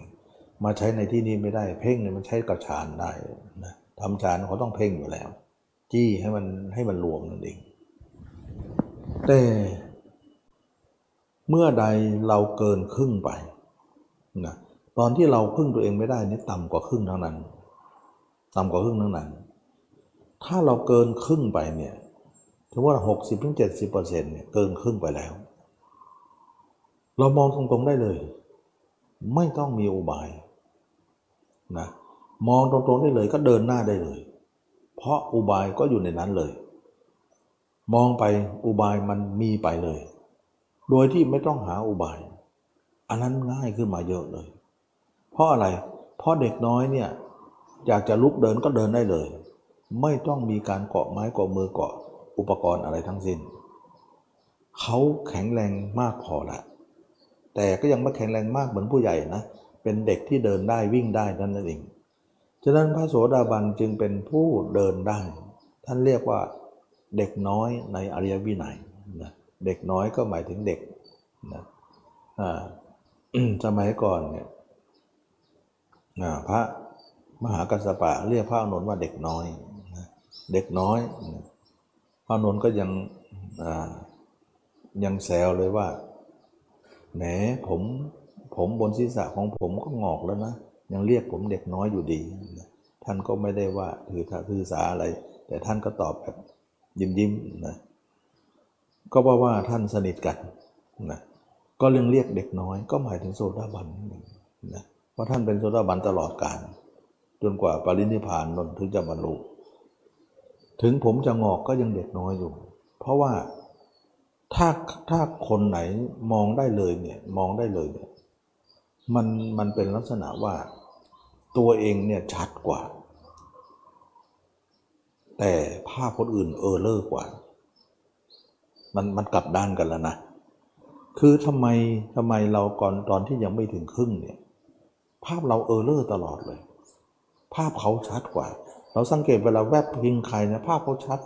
แต่ภาพเราเนี่ยนึกแล้วมันมันลางๆเลือนๆรู้เถิดว่าเราเออเลอร์เขาชัดแสดงว่าเราต่ำกว่าครึ่งอย่างเช่นว่าเขาหกสิบเปอร์เซ็นต์เราสี่สิบเอง อย่างเงี้ย มันแน่นอนสี่สิบกับสู้หกสิบได้ยังไง เวลาไปหาเขาง่ายมาก มาหาเราเนี่ยโอ้โห ก็จะมา ดึงแล้วดึงอีก เพราะอะไร เพราะมันหลาง มันเลือน มันเลอะนะ จึงว่าเห็นยากแล้วก็อยู่งะหลุดง่าย อยู่ยากด้วย หลุดง่ายด้วย นั่นทุกคนจะเหนื่อยกับตรงนี้มาก ก็ก็ยอมเหนื่อยนะ ยอมเหนื่อย เพราะอะไร เพราะเราเปราะบาง เปอร์เซ็นต์ของเราน้อย อย่างเรา 20เปอร์เซ็นต์สิเปอร์เซ็นต์เนี่ย เขาต้อง 80 90เปอร์เซ็นต์จะสู้เขาได้เลย ก็ต้องสู้ไป ฉะนั้นนักปฏิบัติก็ต้องมีความน้ำอดน้ำทนเหมือนกัน จนกว่าเราจะถึงครึ่งครึ่งแล้วก็ยังพอทวงดุลกันได้อยู่ แต่เราต้องเลยครึ่งนะ มันไม่ทวงละ มันไม่ไม่ไม่ไม่เสมอกันละ เราก็จะเอ็นไปเลย ฉะนั้นจึงว่าพระโสดาบันจึงเป็นการง่ายที่จะมองตัวเองได้ง่ายมาก เพราะว่ามองปุ๊บก็เป็นเลย เป็นเลยก็อยู่ได้เลยเลยแต่ ภาพคนอื่นที่มารบกวนนั้น จิตเรายังมีภาพอื่นเนี่ยมันแค่ลางนิดเดียวเองนะอย่างเช่นว่าเราเห็นตัวเอง 60-70%เขาก็ 30-40แยกๆเหมือนภาพซ้อนนะเหมือนดูทีวีเนี่ยเราดูภาพชัด แต่ภาพซ้อนนั้นมันก็อยู่เบื้องหลังยิดยิดยิดยิดหน่อยๆนะแต่มันก็เป็นเครื่องลำคาญอยู่เหมือนกันนะเพราะว่ามันไม่จดไม่หมดจดนะมันไม่เป็นภาพใดภาพหนึ่งออกมา มันยังมีภาพซ้อนอยู่ อันนี้ก็เป็นเรื่องของโสดาบันที่ง่ายขึ้นนะเพราะว่าอย่างน้อยอย่างไรอย่างไรก็มากแล้วนะมากเกินครึ่งแล้วก็ดีขึ้นมาหน่อยหายใจทั่วท้องหน่อยนะเมื่อก่อนหายใจไม่ค่อยทั่วท้องหรอกมันเหนื่อยนะแล้วต่อมาเนี่ยเรา 60ถึง70เปอร์เซ็นต์เนี่ยก็ก็ถือว่าดี ต่อไป 70เอ่อ80 ถึง 90เปอร์เซ็นต์นี่เป็นสกิทาคามี ภาพเราเนี่80เปอร์เซ็นต์ภาพเรามัน90เปอร์เซ็นต์ภาพคนอื่นแค่10เปอร์เซ็นต์เอง20เปอร์เซ็นต์เอง มันจะมันจะหมดมันจะดับไปล้วนะมันก็แปลกนะ มันเรื่องมันมันถ่ายถอนได้นะโอ้ยภาพคนอื่นน้อยยิ่งดีสิเราก็ยิ่งมั่นเลยสินะเหมือนภาพทีวีเนี่ยภาพที่เอ่อภาพ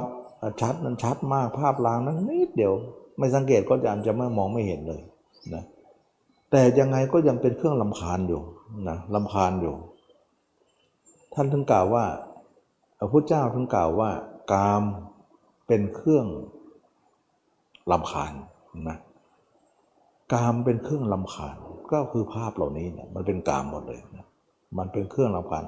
ซึ่งกามเป็นเครื่องห้ามลำคาญนะกามเป็นเครื่องลำคาญ เราจะห้ามเครื่องลำคาญเหล่านี้ออกไป ถ้าคนนั้นไปถึงพระอนาคามีเนี่ยเห็นตัวเองร้อยเนี่ยชัดหมดเลย ภาพคนอื่นหายหมดเลย นึกใครไม่ได้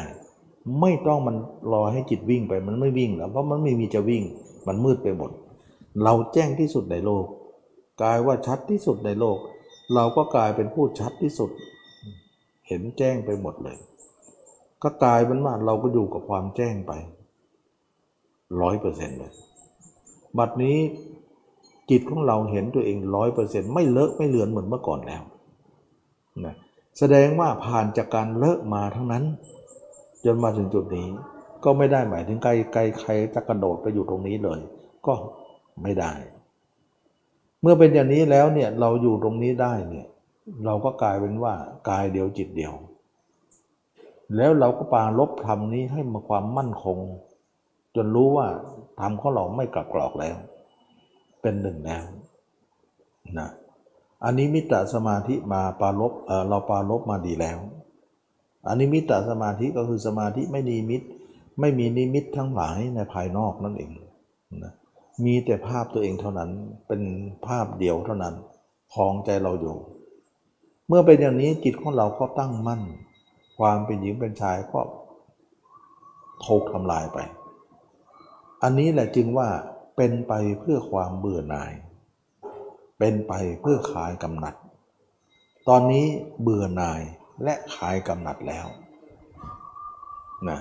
เพราะคลายตั้งแต่ต้นมาตลอด แต่คลายแบบน้อยๆมาก่อน แล้วก็มากขึ้นมากขึ้นมากขึ้นมากขึ้น จนถึงบัดนี้เนี่ยคลายมากถึงขีดสุดแล้ว นั่นคือพระนาคามี แล้วคนอย่างนี้เนี่ย ตายในขณะนั้น จะมาเกิดมนุษย์และเทวดาก็ไม่ได้ เพราะไม่มีธรรมอันเป็นเครื่องเกิด ของมนุษย์และเทวดาเลยธรรมอันเป็นเครื่องเกิดของมนุษย์และเทวดาเป็นยังไงธรรมอันเป็นเครื่องเกิดของมนุษย์และเทวดาก็คือว่าคนที่มีกามอยู่จิตออกนอกอยู่ ต้องมาเกิดมนุษย์และเทวดา ถ้าเป็นคนนั้นมีบุญนะก็เกิดมนุษย์และเทวดา ถ้าคนมีบาปก็ลงนรกไปเลยนะเป็นอสุรกายสัตว์เดรัจฉานไปเลย ถ้าคนไหนเข้าฌานก็ลงเป็นรูปรูปประพบอรูปประพบไปเลย แต่กามก็ยังมีอยู่นะอันนี้จึงว่าเราไม่มีธรรมเดียวกับเขา คนที่ไปเกิดเขามีธรรมนี้หมด ก็คือมีกามเขาต้องไปเกิดเป็นมนุษย์และเทวดาไอเราไม่มีจะไปเกิดเขาได้ยังไงนะแต่ขณะนั้นเนี่ย ท่านพระอนาคามีเนี่ยท่านยังไม่ได้ทำฌานก็ดี หรือทำบ้างแล้วก็ดี ยังไม่บรรลุก็ดีทำหรือไม่ทำก็แล้วแต่ ต้องไปเกิดที่สุทธาวาสห้าถ้าแตกดับในขณะนั้น สุทธาวาสห้าหมายถึงพระพรหมที่เป็นพรหมสุทธาวาสซึ่งพรหมธรรมดานั้นเป็นคนมีกามอยู่ ยังไม่ได้ทำลายกามนะ ยังไม่ได้ทำลายกาม แต่กามดับไป ก็เคยบอกแล้วว่า เวลาคนที่เข้าสมาธิฌานนั่นแหละกามทั้งหลายดับไป อย่าคิดว่ามันหมดนะ มันดับไปนั่นหมายถึงว่ามันสงบไป เพราะอะไร เพราะเราหนีกามออกมา กามเกิดจากการที่จิตเราไปคิดถึงคนอื่น แต่เราไม่คิดถึงใครเลย เอาจิตนิ่งอย่างเดียว มันหนีคนอื่นมามานิ่งอยู่ตรงนี้ไง ฉะนั้นกามนั้นจึงอยู่ในเป็นกามมาธาตุติดอยู่ในจิตนั้น แต่ตัวเองอยู่ในสมาธิฌานตายขนาดนั้นไปเกิดที่พรมโลก แล้วก็เมื่ออยู่ในพรมโลกนั้นก็ไม่มีกามเลย ถูกสมาธิทับอยู่ บางครั้งทับเป็นหนึ่งล้านปีเลยนะนะ อย่างเช่นว่าพรมชั้นอากาสานัญจายตนะเนี่ยสองหมื่นกับนะอยู่ตรงนั้นนะสองหมื่นกับ อายุสองหมื่นกับนี่มันนานนักหนา ระหว่างสองหมื่นกับนั้นไม่ไม่มีกามออกมาเลย แต่หลังจากหมดอายุความหมดอายุของผมนั้นลงมาเกิดมนุษย์ กามทั้งหลายก็ปรากฏเหมือนเดิมโอ้โหสองหมื่นกับนี่ยังไม่ฟอเลยเด้อไม่ฟอไม่หายด้วย โอ้โห จะไปฟอได้ยังไง มีเลสมันร้ายจริงๆ มันน่าจะเหี่ยวจะเฉาจะฟอไปเลย ไม่ คนที่ทับในสมาธิอย่าคิดว่าฟอไม่มีทางฟอนะมันมันไม่ตายอะ ไม่ตายอะสองหมื่นกับยังไม่ตายเลย อันนี้ขั้นคมชั้นต่ำนะสองหมื่นกับทำให้คนเหล่านั้นตายใจว่าการเข้าสมาธิฌานนั้นนะเป็น การละกามมันมันมันละแบบทับอะ่ะ มันไม่ได้ละจริงนะ ออกมาทุกอย่างก็มีเหมือนเดิมนะมีเหมือนเดิม ตอนเข้าเหมือนจะไม่มี มันมีแต่ตัวเองมองไม่เห็นนะ มันถูกทับอยู่ สมัยเออคือกามเนี่ยเออถ้าผมเนี่ยไม่มีผู้หญิงนะผมไม่มีผู้หญิง ถ้าใครเป็นผู้หญิงตายเข้าฌานแต่ก็เป็นผู้ชายหมดนะแล้วก็ไม่มีเพศ รูปร่างเป็นผู้ชาย แต่ความเป็นเพศ เครื่องหมายของความเป็นเพศไม่มีนะเหมือนไม่มี มีสมัยหนึ่งอาภัชราพงศ์นะสมัยนั้นโลกมนุษย์เราเนี่ยวิบัติไป แล้วก็ดับหมดเลย ดวงอาทิตย์ก็ดับหมดเลย เพราะว่า ก่อนที่จะดับนั้นดวงอาทิตย์เกิดขึ้นถึงเจ็ดดวง ไฟก็ลุกไหม้ทั้งโลกเลยนะคนทั้งหลายก็ไปเกิดในโลกอื่นนะไปเกิดที่ชั้นอภัชรพรมมากกว่านะเพราะก่อนที่จะวิบัติเนี่ยพระเจ้าเราก็เป็นศาสดาองค์หนึ่งไปสอนให้คนทำฌานสุเนตะดาบทนะพระเจ้าเราเคยเป็นศาสดานะเป็นฤาษีเนี่ยเป็นมหาฤาษี ครั้งหนึ่งเนี่ยพระเจ้าเราไปสอนคนก่อนที่โลกจะวิบัติเนี่ยพระเจ้าเราไปสอนคนสมัยนั้นให้ทำฌานกัน เพราะสมัยนั้นพระเจ้ายังไม่เป็นพระเจ้าพระเจ้าสร้างบารมีอยู่ ยังไม่เป็นพระเจ้าไม่สามารถไม่สามารถจะเอามรรคไปสอน เพราะว่ายังไม่ตัดสรู้เนี่ยก็ยังไม่รู้จักมรรคสิ่งที่ดีที่สุดในสมัยนั้นก็คือฌานนะสมาธิฌาน ระเจ้าเป็นศาสดาชื่อสุเนตตะ สอนคนหมู่มากสมัยนั้นก็ตายแล้วก็ไปเกิดอยู่พัดชั้นอภัชระผมนะอภัสระผมก็คือเป็นพรมเป็นพรมแต่ว่าอยู่ชั้นอภัสระอภัสระแปลว่าความงามนั่นเองนะพบผมผมที่มีความงามนะต่อมาอภัสระผมเนี่ยอยู่ในโลก อยู่ในผมนานโลกเราก็ไฟลุกแล้วก็ดับเลย ดับแล้วก็มืดหมดเลย ดวงอาทิตย์ก็ไม่มีดวงจันทร์ดวงตะวันอะไรไม่มีทั้งนั้น ดวงดาวไม่มีทั้งนั้น โลกเราอยู่ในความมืดมาตลอด และโลกของเรานั้น หลังจากที่ดับไฟดับแล้วเนี่ยก็มีแต่น้ำอย่างเดียวเลย น้ำมาจากไหนไม่ทราบนะหลังจากน้ำไม่มีเลยนะไฟไหม้นี่ไม่มีน้ำอยู่แล้ว ทะเลนี่แห้งหมดเลย แห้งจนว่าไม่มีน้ำ ไฟก็เลยลุกนะลุกไหม้โลก แต่หลังไหม้ไปแล้วดับไปแล้วเนี่ยน้ำมาจากไหนไม่รู้ท่วมโลกหมดเลย จนไม่มีแผ่นดินเลย โลกเราจนไม่มีแผ่นดินเพราะน้ำมันเยอะกว่าแผ่นดิน เมื่อเป็นอย่างนี้แล้วเนี่ยอยู่ๆก็มีอภัสรอภัสรพรมเนี่ยมาท่องเที่ยวนะก็มาเจอโลกมืดๆอยู่ มองไปมีแต่น้ำนะก็ตัวเองก็ลอยอยู่ในบนอากาศ ก็เห็น มีอะไรที่พุดขึ้นกลางน้ำขึ้นมา ก็เลยเอามือไปจิ้มจิ้มดู แล้วก็ชิมดู รู้สึกว่าหวานเหมือนน้ำผึ้งเขาเรียกว่าม้วนดิน ต่อมาพัชรผมเนี่ยก็มากินกันงวนดินนะกินอร่อยดีนะอย่างเงี้ยกินไปกินมาก็ตัวก็หนักขึ้นหนักขึ้นลอยไม่ได้ และแผ่นดินนั้นก็ใหญ่ขึ้นใหญ่ขึ้นกลายเป็นพื้นดินนี่เอง ต่อมาเป็นพื้นดินแล้วเนี่ย อืมอ่า ก็พรมทั้งหลายก็อยู่กันตรงนั้นเลยเหาะไม่ได้ลอยไม่ได้ แล้วอยู่ไปอยู่มาเนี่ยเป็นผู้ชายหมดเลยนะเป็นผู้ชายหมดเลย แล้วก็ไม่มีเครื่องเพศ ต่อมานานเข้านานเข้าเนี่ยเครื่องเพศก็ปรากฏพรมองนั้นก็กลายเป็นหญิงพรมองนี้ก็กลายเป็นชายขึ้นมานะอวัยอวัยวะเกี่ยวกับเพศก็ปรากฏขึ้นมา ต่อไปมองกันไปมองกันมาก็เกิดกำหนัด ก็สมสู่กันขึ้นมา ก็กลายเป็นอยู่กับมนุษย์ไป อันนี้ความการอุบัติของโลกก็จะเป็นลักษณะนั้น อันนี้ในในพระสูตรนะที่กล่าวขึ้นมา เราเห็นไหมว่าพรมนั้นนะ่ะอยู่ในพรมนั้นไม่มีเพศเลย ไม่มีความกำหนัดเลย เรามาเอาเอาความหมายตรงนี้นะ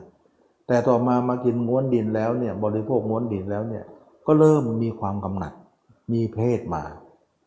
มีเครื่องเพศมา แล้วก็มีความกำหนัด กามที่กบอยู่ในในในความเป็นผมนี้โผล่ขึ้นมาทีละน้อยละน้อยกลายว่าเต็มที่กลายว่ามีกามมาทุกวันนี้ เราก็คงจะอยู่ในนั้นมั้งถึงได้กามติดมาทุกวันนี้นะก็คงเป็นอย่างนั้นแหละนะแต่อันนี้ก็คือเท้าความไปถึงว่า การที่เราทำสมาธิกลายไปเกิดเป็นพรมเนี่ยกามก็ไม่ได้หายไป ไม่ได้ฝ่อไปเลย เขาพร้อมที่จะออกมาให้เห็นอยู่ทุกเมื่อ เราต้องกำจัดออกอย่างเดียวนะเราจะเห็นได้ว่าเขาเหนียวแน่นมาก ไม่ได้เหือดแห้งไปง่ายๆนะเราจะต้องเอาออก ตายแล้วเนี่ยเราไม่ใช่ว่า ต้องเข้าใจนะว่า บางครั้งเนี่ยคนตายเนี่ย เราบางคนเราเราทุกคนคิดว่ากิเลสมันเกิดจากร่างกายนะ ถ้ามันเกิดจากร่างกายจริง ๆ แล้วเนี่ย เวลาเราตายปุ๊บร่างกายเราทิ้งไปเนี่ยเขาก็ไปเผาไฟ กิเลสก็คงจะไหม้ไปตามไฟแล้ว เราไปเป็นรูปจิตวิญญาณนั้น ก็คงจะไม่มีกิเลสไป เราก็ไม่ต้องไปทำเรื่องอะไร กิเลสก็หมดโดยตรงนั้นเลย ราคะก็หมดโทสะก็หมดโมหะก็หมด ถ้ามันอยู่ที่กายนะ แต่ทีนี้มันไม่ได้อยู่ที่กาย มันอยู่ที่ใจ กายนั้นตายปุ๊บเขาเผาไป ราคะโทสะโมหะมีเหมือนเดิม เพราะมันติดใจโน่นเลยแสดงว่ากายคืออะไร กายเพียงเพียงเครื่องมือ เป็นอุปกรณ์อันหนึ่ง ที่เขาจะเอามาเป็นเครื่องใช้สอย แล้วให้ทำตามกิเลสนั้น แสดงว่ากายไม่มีกิเลสใช่ไหมไม่มี แต่ใจนะ่ะมันเอามาเอากายมาเป็นเครื่องมือ ไม่เชื่อคนตายที่เอาหญิงตายเอาชายตายไปนอนรวมกันดิมันก็นิ่งอยู่นั่นนะเอาคนโกรธกันที่สุดนะเป็นศัตรูกันนะไปนอนตายแล้วไปรวมกันมันก็ไม่เห็นทำร้ายกันนะมันก็อยู่กันดีนะมันไม่ได้ทำอะไร มันเป็นเครื่องมือ ฉะนั้นการตายของเราร่างกายนี้ไม่ใช่เป็นของมีกิเลส แต่ร่างกายถูกใช้โดยจิตนั้นเป็นเครื่องมือ มันก็เลยทำตามใจ ทุกอย่างนะร่างกายเราไม่มีกิเลสนะ แต่มันเป็นเครื่องมือของใจที่มีกิเลสอยู่แล้ว มันก็เลยทำให้แสดงออกไปทางกาย ใจมันเป็นมันไม่มีรูปลักษณ์นี่ มันแสดงอะไร มันมองไม่เห็น มันก็เอากายนี่เนี่ยมันเป็นเครื่องมือนะ แล้วหน้าตาของเราเนี่ยคือหน้าตานะ เวลาสีหน้าของเราออกมาเนี่ยมันจะรู้เลย ว่าอันนี้โกรธอันเนี้ยดูตาน้ำเขียวแล้วเนี่ยนะ คนนี้รักนะ คนนี้โกรธนะ คนนี้ชังนะ คนนี้มีอาการอย่างไร หน้าตาของเราจะบอก หน้าตาคือหน้าต่างของใจไง ใจมันแสดงหน้าต่างออกมา พฤติกรรมทางหน้าก็คือพฤติกรรมทางใจที่ฉายออกมานั่นเอง ฉะนั้นกายก็คือเครื่องมืออันหนึ่ง สีหน้าก็เครื่องมืออันหนึ่งที่แสดงออก ฉะนั้นกายนี้เราไม่ต้องไปแก้อะไรนะนักปฏิบัติธรรมทั้งหมดเราไม่ได้ทำลายราคะกามเนี่ยด้วยกาย มีหน้าพุทธองค์ถึงทรมานกายเท่าไหร่ก็ไม่หายสักทีนะมันเป็นทุกขริยาจนผอมจนแห้งก็ไม่หมดสักทีผราะกายไม่ใช่กิเลสไงแต่ใจของคนเรานั่นเป็นกิเลสที่อาศัยกายเป็นเครื่องมืออีกทีนึงเราไปทำลายที่กายยังไงก็ไม่เห็นนะพระเจ้าก็ทดลองมาแล้วนะอันนี้ก็เป็นเรื่องของการที่เรามาวิเคราะห์ว่ากิเลสมันเกิดจากอะไร เกิดจากใจนะ แล้วใจของเรานั้นหมดกิเลสกายก็หมดตามเลยนะจึงว่าเราทุกคนแก้ที่ใจ แล้วใจเราเกิดกิเลสอย่างไรนะใจของเรานั้นมายึดกายนี้อีกทีหนึ่งนะมายึดกายของเราอีกทีหนึ่ง เพราะยึดแล้วแต่ไม่รู้ไม่เห็น เมื่อยึดแล้วเนี่ยว่ากายนี้เป็นของเรา เป็นเราเป็นของเรา ก็เลยทำให้เราเนี่ยรักกายนี้ เมื่อรักกายนี้ก็เลยรักกายอื่นตาม ราคะก็เลยเกิดเลยท่านั้นเองกลไกมันอยู่ตรงนี้ เมื่อเราเนี่ยมีความรักความยินดีในตัวเองมากที่สุดในโลก ความรักนั้นเนี่ยทำให้เราเกิดกาม เมื่อเราได้ร่างกายมาเราก็รักมันนะรักมันแต่ก็ไม่เห็นมันนะแต่เมื่อเห็นแล้วก็เริ่มรู้สึกว่าเออไม่น่ารักนะ ก็เริ่มเบื่อหน่ายขึ้นมา เมื่อเรารักเมื่อเราได้มาเราก็รักตัวเอง รักตัวเองก็ทำให้เราเกิดกามขึ้นมา เป็นการรักของคนคนอื่นตาม กิเลสมันเกิดตรงนี้เองกลไกนี้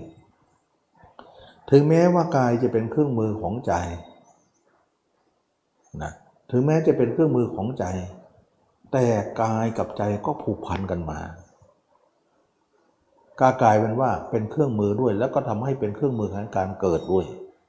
การเกิดของราคะโทสะโมหะ และก็เป็นเครื่องมือของการดับด้วย เห็นไหมเครื่องมืออันนี้เนี่ยเครื่องใช้อันนี้มันผูกพันกับใจก็จริง กิเลสไม่ได้ติดกายก็จริง แต่มันก็ทำให้เกิดกิเลสได้เหมือนกัน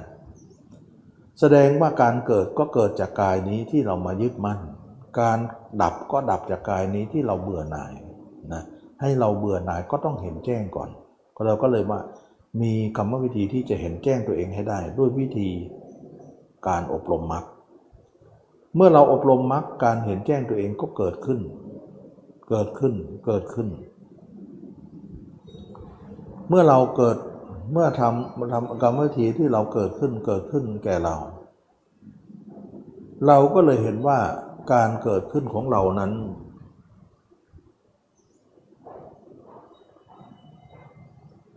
ทำให้เราเกิดธรรมะขึ้นมาก็เห็นกายนี้เป็นของหน้าเบื่อหน่าย เบื่อหน่ายก็ขายความยินดีนะจิตก็เลยคลายความกำหนัดไปด้วย กลายเป็นว่าใจนี้กับกายนี้กลายเป็นเครื่องมือก็จริง แต่มันโยงใหญ่กัน เราก็ไม่พ้นหรอกเราว่า เราจะต้องพิจารณากายนี้ว่าเรารักอะไรนะแล้วก็รักเองเป็นที่มาของความกำหนัด เบื่อนั่นเองจะเป็นตัวคาย เราก็เลยต้องเอากายมาพิจารณานะพิจารณาไปพิจารณาไปกายนี้ทำให้เกิดก็ได้ทำให้ดับก็ได้นะทำให้เกิดเกิดมาแล้วทำให้ดับก็พิจารณาต่อไป เมื่อพิจารณาต่อไปก็ทำให้เราเกิดความดับขึ้นมา ดับขึ้นมา ดับขึ้นมา เห็นความปฏิกูลเห็นความน่าเกลียดของร่างกายว่าเป็นของปฏิกูลน่าน่ารังเกียจว่าเป็นของไม่ไม่สะอาด เราก็เห็นแล้วก็เกิดการเบื่อหน่ายก็คลายความกำหนัดนั้นออก ฉะนั้นจึงว่าการทำสมาธิเป็นถึงพรมโลก ไม่มีเพศก็ยังไม่หายเลยกาม แต่เมื่อมรรคไม่ต้องทำขนาดนั้นไม่ต้องทำตรงนั้น ยังเอากามออกได้เลย แล้วก็กามนั้นก็ออกมาจริงๆนะเราสังเกตไหมว่าเมื่อก่อนเรามีกิเลสอยู่ เวลาเราหลับฝันไปเนะี่ย ร่างกายหนึ่งเนี่ยนอนอยู่ที่นอนนั้น กับร่างกายหนึ่งเนี่ยไปเที่ยวนั้น ถามว่ากิเลสอยู่ตัวไหนนะตัวที่นอนอยู่หรือตัวที่เที่ยวนั้น ตัวที่เที่ยว เที่ยวไปแล้วเห็นอะไร กิเลสมันมีทุกอย่างเลย นิสัยก็เดี้ยเลย เหมือนกันเดี้ยเลยนะความกำหนัดความยินดี ความโกรธมีหมดเลย ความกลัว มันอยู่ตัวเที่ยวนั่นแหละ มีหน้าไอ้ตัวนอนนั่นนะมันถึงไม่มีกิเลสหรอกนะไอ้ตัวเที่ยวนั่นแหละมันมี อันนี้ยังไม่ตายนะ แต่ถ้าตายจริงเนี่ยตัวนอนก็ไม่มีเหมือนกัน ตัวเที่ยวไปตัวจิตวิญญาณไปเกิดใหม่ มันก็ไม่ได้พกไปจนโนเลยมีหน้าตอนฝันมันยังเอาพากิเลสไป กิเลสมันละเอียดชนิดว่าไปแม้แต่จิตวิญญาณน่ะ มันไม่ได้ดูร่างหยาบเลยนะมีหน้าเราเกิดมาด้วยพกกิเลสมาด้วยเนี่ยเวลาตอนฝันก็ยังพกไปเลย ครับพกไปด้วยฝันไปด้วย เราถึงได้บอกว่ากิเลสมันไม่ได้อยู่ที่กายเนื้อนี้ แต่กายเนื้อถูกใช้เป็นเครื่องมือนะเวลามันออกจากร่างไปเนี่ยร่างที่นอนนั้นไม่เห็นมีกิเลสเลยร่างเที่ยวนั่นมีกิเลสนะมันมีความยินดีตรงนั้น เมื่อเป็นอย่างนี้แล้วเราเห็นได้ว่า จิตของเรานั้นเอาความกำหนัดออกจากจิตได้ จิตเราหมดความกำหนัดเท่านั้นแหละ ก็เป็นอันว่าร่างกายหยาบนี่ก็หมดตามเลยจนพระเรียเจ้าเนี่ยพระนาคามีเนี่ยจิตมันหมดร่างกายก็เป็นหญิงเป็นชาย เป็นหนุ่มเป็นสาวเหมือนเดิมเนี่ยถ้าเป็นอยู่ในวัยหนุ่มเป็นสาว ก็ไม่มีความยินดีอะไร ไม่มีความกำหนัดอะไร ไม่ได้เกี่ยวกับหนุ่มสาวนะไม่เกี่ยวกับหนุ่มสาวขณะแก่ๆก็ยังมีเลยนะ มันมันมันเกี่ยวที่ไหน ตัวมันแก่ใจมันไม่แก่หรอกนะตัวแก่ใจมันไม่แก่นะแต่ถ้าใจนั้นเอากิเลสออก มันเป็นผู้ใหญ่หมดเลยนะถึงแม้คนนั้นจะเป็นเด็ก สังเกตไหมว่าสมัยพุทธกาลเนี่ยสัมมาเนนเป็นพระอรหันต์เยอะ นิ่งเหมือนผู้ใหญ่หมดเลยไม่ซุกซนเหมือนเด็กทั่วไป นิ่งเป็นผู้ใหญ่หมดเลย ส่วนผู้ใหญ่นั้นยังไม่เป็นพระอรหันยังยังซุกซนอยู่เลยนะยังยังยังยังไม่เรียบร้อยเลย เราเห็นว่าใจของเราจะใหญ่ไม่ใหญ่ มันอยู่ที่ว่าจิตดวงนั้นนะดวงนั้นมันเป็นเรื่องของความเป็นเด็กหรือเป็นผู้ใหญ่ เราเป็นโรคนะเหมือนมันเด็กๆจริง ๆ มันมันเป็นเด็กไม่ไม่หายอะมันซุกซนแต่ถ้าเป็นผู้ใหญ่มันก็หาย ผู้ใหญ่นี่ก็คืออริยมรรคนี่เอง ถึงจะเป็นได้ อันนี้ก็เป็นข้อคิดนะว่า เราทุกคนเราเห็นไหมว่า สมาธินั้นไม่สามารถจะข้างกามได้จริง ๆ ขนาดเป็นอาภัสรพรมเนี่ยยังมาเป็นมีกามออกมาเลยนะสมาธิมันกลบอยู่นะทับอยู่ ไม่ฟอส่วนอริยมรรคนั้นไม่ต้องกลบขุดคุยเลย เอากันตรงนี้นะเราพิจารณาร่างร่างเราเนี่ยในภาวะจิตปกตินี่เอง จึงเรียกว่าใช้สติไงใช้สติกับปัญญาไงเมื่อใช้สติใช้ปัญญาเนี่ยพิจารณาร่างกายเราเป็นอสุภะเราก็เห็นว่าพิจารณาไปพิจารณาไปเห็นตัวเองไม่ไม่ชัดก็ไม่เป็นไรก็พอมองไปเรื่อยๆเดี๋ยวมันก็จะชัดขึ้น เมื่อเราชัดขึ้นชัดขึ้นเราก็จะเบื่อหน่าย แล้วก็คลายความยินดี ความกำหนัดก็จะออกไปออกไปออกไปออกไป รู้เลยว่าเรื่องนี้เราเบาแล้ว เบาลงไปเยอะนะ แล้วก็รู้เลยว่าอีกหน่อยหมดแน่ความหมดก็จะเกิดขึ้นแก่เรา ชัดเจนว่าการทำอย่างนี้ทำให้เราหมดได้ หายได้ เมื่อเราทำไปทำไปจิตเราก็เห็นร่างกายของเรานั้น เป็นอสุภะไปเรื่อยๆเรื่อยๆเรื่อยๆเรื่อยๆนะอสุภะนี้ก็คือร่างจริงร่างอสุร่างเน่าร่างเปื่อยก็รวมในนั้นหมดนะ แต่ส่วนมากคนหลังแก่กล้าขึ้นมาแล้วไม่มีร่างเน่าหรอก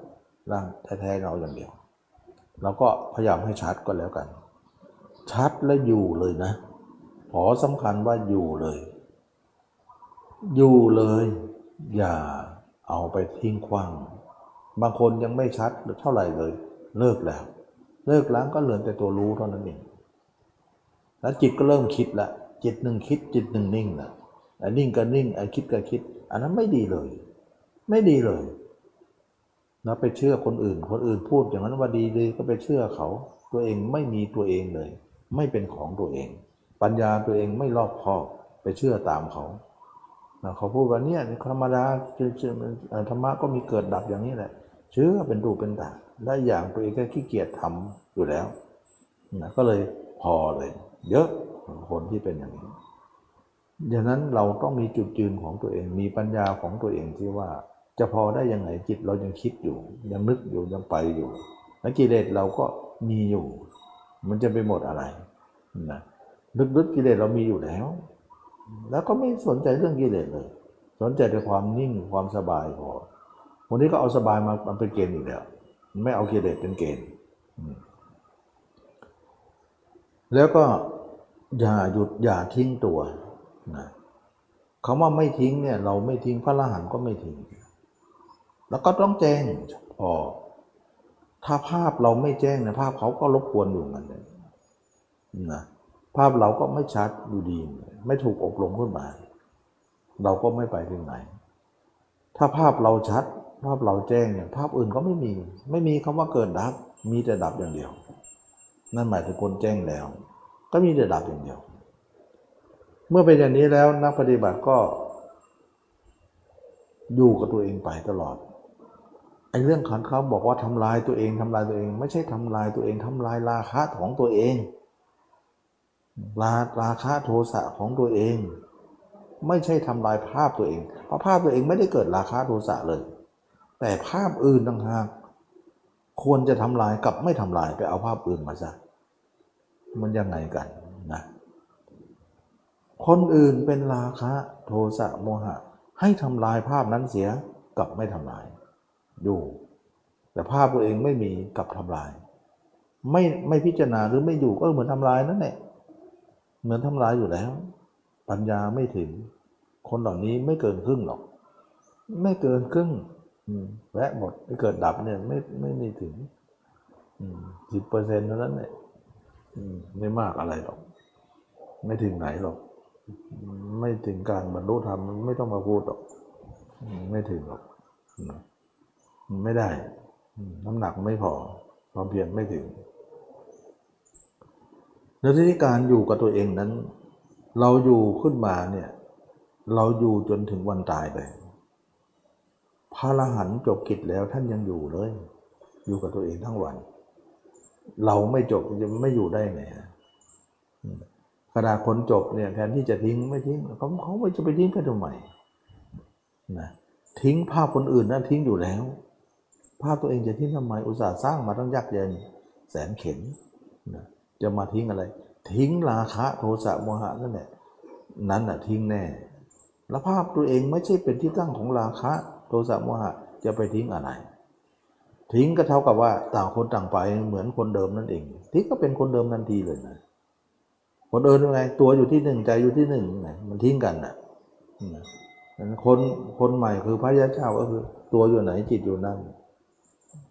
จิตอยู่ไหนตัวอยู่นั่นเขาทิ้งกันที่ไหนนะแล้วก็อยู่กันถึงตาย เดี๋ยวความตายจะมาตัดทิ้งเอง เออ อันนั้นไม่ว่า เพราะความตายมาตัดไป นี่ยังไม่ตายก็จะมาทิ้งอะไร แล้วตัวเองก็จิตก็ลอยเคว้งไปหมด จะมารู้ทำเห็นทำอะไรนะ อันนี้ก็เป็นเรื่องของการที่ว่าเราทำไม่ถูก เราทำไม่ถูก เมื่อเป็นอย่างนี้แล้วเนี่ยเราพิจารณาตัวเองมาก ๆ ก็ความกำหนัดยินดีก็หมดไป ในที่สุดกามาราคะความเป็นหญิงเป็นชายก็ตั้งอยู่ไม่ได้ เราก็ถือว่าเราพ้นจากตรงนั้น นี่บางคนอาจจะมองว่าคนที่คนที่เป็นพระนาคามีเป็นอย่างไรนะ เอาอย่างนี้ดีกว่าพระโสดาบันนะ พระโสดาบันเนี่ยภาพตัวเองชัดมาก 6-70%ซึ่งเป็นภาพที่มีความใหญ่พอเหมือน 60-70 กิโลเนี่ยย่อมทวง 30-40 กิโลนั้นได้ ตาช่างต้องเอียงทางนี้ข้างเดียว ไม่สามารถจะเอ็นไปทั้ง 30-40 กิโลนั้น เพราะน้ำหนักเขาไม่พอ พระโสดาบันจึงเป็นผู้หนักแน่นไปทางที่เห็นภาพตัวเองมากที่สุด ภาพอื่นแทรกนิดเดียวลางๆเท่านั้นเอง แล้วก็ไม่มีกำลังอะไรนะจึงว่าไม่มีกำลังอะไรที่ 40 จะดึง 60 ลงได้ ไม่มีอะไร 30 จะดึง 70 ลงไปได้ ไม่มีกำลังนะตาช่างต้องเอียงข้างหนักแน่นอน อันนี้คือจิตของพระโสดาบัน พระโสดาบันจิตจะไม่ออกนอก ตลอดชีวิตเลย ไม่ออก มันมีภาพคนอื่นลางๆเลอะน้อยเดียว ไม่ถึงก็ออกนะแล้วการไม่ออกนั่นแหละคือการปิดนรก การออกคือนรกอยู่นะอันนี้ก็พูดได้เลยว่า การออกของจิตนั้นหมายถึงการบ่งบอกของนรก การไม่ออกนั้นคือการไม่ออกคือไม่ตกของนรกนั่นเอง โสดาบันเป็นผู้ไม่หวั่นไหว เป็นผู้มีศรัทธาไม่หวั่นไหว ศรัทธาเชื่อพระธรรมคำสอนพระเจ้า พระพุทธพระธรรมพระสงฆ์ไม่โยกโครงส่วนมากคนเรานี่นะเวลาเห็นตัวก็เลื่อมใสศรัทธา เวลาตัวหลุดก็ศรัทธาก็ตกเลยนะจะเป็นอย่างนั้นทุกคนเลยตกความสงสัยก็เกิดขึ้นศรัทธาก็เริ่มเลือนหาย แล้วความความสงสัยว่าเอ๊ะมันใช่หรือไม่ใช่ก็เกิดขึ้นเวลาจิตจิตหลุดหลุดจากตัวก็จะเป็นอย่างนี้ทุกคน แต่จิตจิตอยู่ในตัวก็จะฟื้นขึ้นมา เลื่อมใสศรัทธานะมันผูผูโผล่นะเขาเรียกว่าเวลาเห็นอยู่ทุเห็นอยู่อยู่ในตัวมากก็ศรัทธาก็จะเกิด เวลาหลุดตัวก็ศรัทธาก็จะตกไป ตกไปพร้อม พร้อมจิตตกนั่นเองแต่ถ้าพระโสดาบันไม่ตกเลยจิตศรัทธาไม่ตกเลย เพราะอยู่ตัวตลอดไม่หล่น อันนี้ก็เป็นเรื่องของพระโสดาบันนะว่ามาตรฐานเป็นอย่างนั้นและส่วนพระอนาคามีนั้นนะ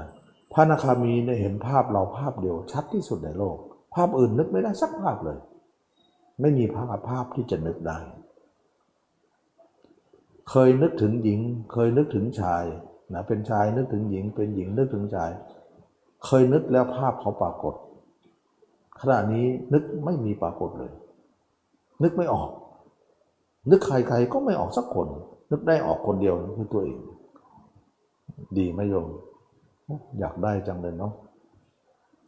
มีแต่ว่าวันๆนึกแต่คนอื่นออกนั่นนึกตัวเองไม่ออกมันเป็นแค่อย่างนั้น เราไม่แก่ไม่กล้าก็เป็นอย่างนั้น แสดงว่ามโนวิญญาณเราดับแล้วนะมโนวิญญาณเราดับแล้ว นึกถึงใครไม่ได้ นึกได้แต่คนเดียวคือตัวเราเอง เมื่อมโนวิญญาณดับ เราก็จะเป็นผู้ดับทุกข์ดับโศกได้ นะเป็นผู้ไม่เบียนว่ายตายเกิดนะอันนี้ก็เป็นเรื่องของการที่ว่า พระอนาคามีนึกถึงใครไม่ได้ นึกได้แต่คนเดียวคือตัวเราเอง นั่นคือพระอนาคามี ประการที่สองก็คือว่า เมื่อนึกได้แต่เราคนเดียวนั้น เราก็เห็นตัวเองทุกอนูขุมขนไปเลย เมื่อปรากฏว่าเราทุกเห็นทุกอนูขุมขนของเราเนี่ยไม่มีส่วนใดส่วนหนึ่งที่เราไม่เห็นเลย ไม่มีส่วนไหนเลย แม้แต่ขนเส้นหนึ่งแทบจะนับได้หมดเลย แต่ละเส้นนะมันเห็นหมดกลุ้มขนเลย แล้วความเห็นนั้นไม่มีเลอะเลือนเลย แจ่มแจ๋วไปหมดเลย เมื่อเห็นอย่างนั้นแล้วก็เกิดการเบื่อหน่ายตัวเองถึงขีดถึงขีดสุดเลย ไม่สามารถจะมีความยินดีในคนอื่นได้เลย เมื่อเห็นตัวเองถึงขนาดนั้นชัดขนาดนั้น จึงเห็นท่าแท้ของตัวเองว่า เป็นของปฏิกูลเป็นอย่างยิ่ง เห็นเลือดเห็นเนื้อเห็นดับไตเส้นพุงหมดความเห็นนั้นไม่เคยดับเลยตลอด 24 ชั่วโมง แล้วก็ตลอดชีวิตเลยนะไม่เคยดับแม้แต่วินาทีเดียว เพราะมันเป็นเครื่องอยู่ไงทำให้เราเห็นท่าแท้ของร่างกายนี้ว่า เต็มไปด้วยสิ่งปฏิกูลเป็นอันมาก จนรับเพศตรงข้ามไม่ไหวนะเราก็เบื่อตัวเองแล้ว เราจะเอาเขามาทำไมนะจะไปกอดไปรัดเขาไหวเลย เราเองก็เต็มที่อยู่แล้ว เหมือนเราเป็นศพอยู่เต็มตัว เราจะเอาศพอื่นมาอย่าได้อย่างไรความกำหนัดยินดีที่เคยมีในตัวเองที่จะลิบหลีลิบหลีลงไปในที่สุดก็ขาดสะบัน ไม่สามารถจะมีความรู้สึกนี้อีกต่อไป เห็นไหมขณะทำฌานไปเกิดผมมโลกทั้งสองหมื่นกับ ยังไม่ฟอมาทำอย่างนี้ฟอไปเลย หายแห้งไปเลย พระโสดาบันก็คือเป็นผู้ที่มีจิตเห็นตัวเองอย่างเต็มที่แล้วก็ไม่สามารถจะความเป็นหญิงเป็นชายอยู่ต่อไปได้ไม่ได้อีกแล้ว เราเชื่อเหลือเกินว่า คนที่เห็นด้วยตาเนื้อเนี่ยอย่างเช่นว่า คนชันสูตรศพนะนะอย่างหมอพิเขาเรียกว่าชันสูตรศพหมอผ่าตัดก็ดีหมอที่อยู่กับคนตาย เห็นได้ตาเนื้ออย่างไรก็ละไม่ได้ ตาเนื้อละไม่ได้ เห็นเต็มที่เห็นที่สุด แต่เห็นคนอื่นไงไม่ได้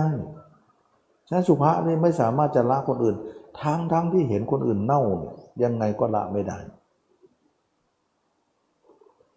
หมอก็ยังมีหญิงมีชายมีแต่งตัวเตียนขิ้นหน้าขาคิ้วเหมือนเดิมนะแต่ใจเห็นเท่านั้นเนี่ยละได้หมดเลย บอกแล้วว่าตาเนื้อมันไม่เหมือนตาในตาในละได้จริง ๆ แล้วเห็นตัวเองไม่ใช่เห็นคนอื่น แสดงว่าเราเห็นคนอื่นนั้นไม่มีทางละได้ ด้วยกามมาลาค่ะฉะนั้นเราจะพิจารณาสุภาพคนอื่น ไม่เป็นผล อย่าไปทำไม่มีประโยชน์อะไร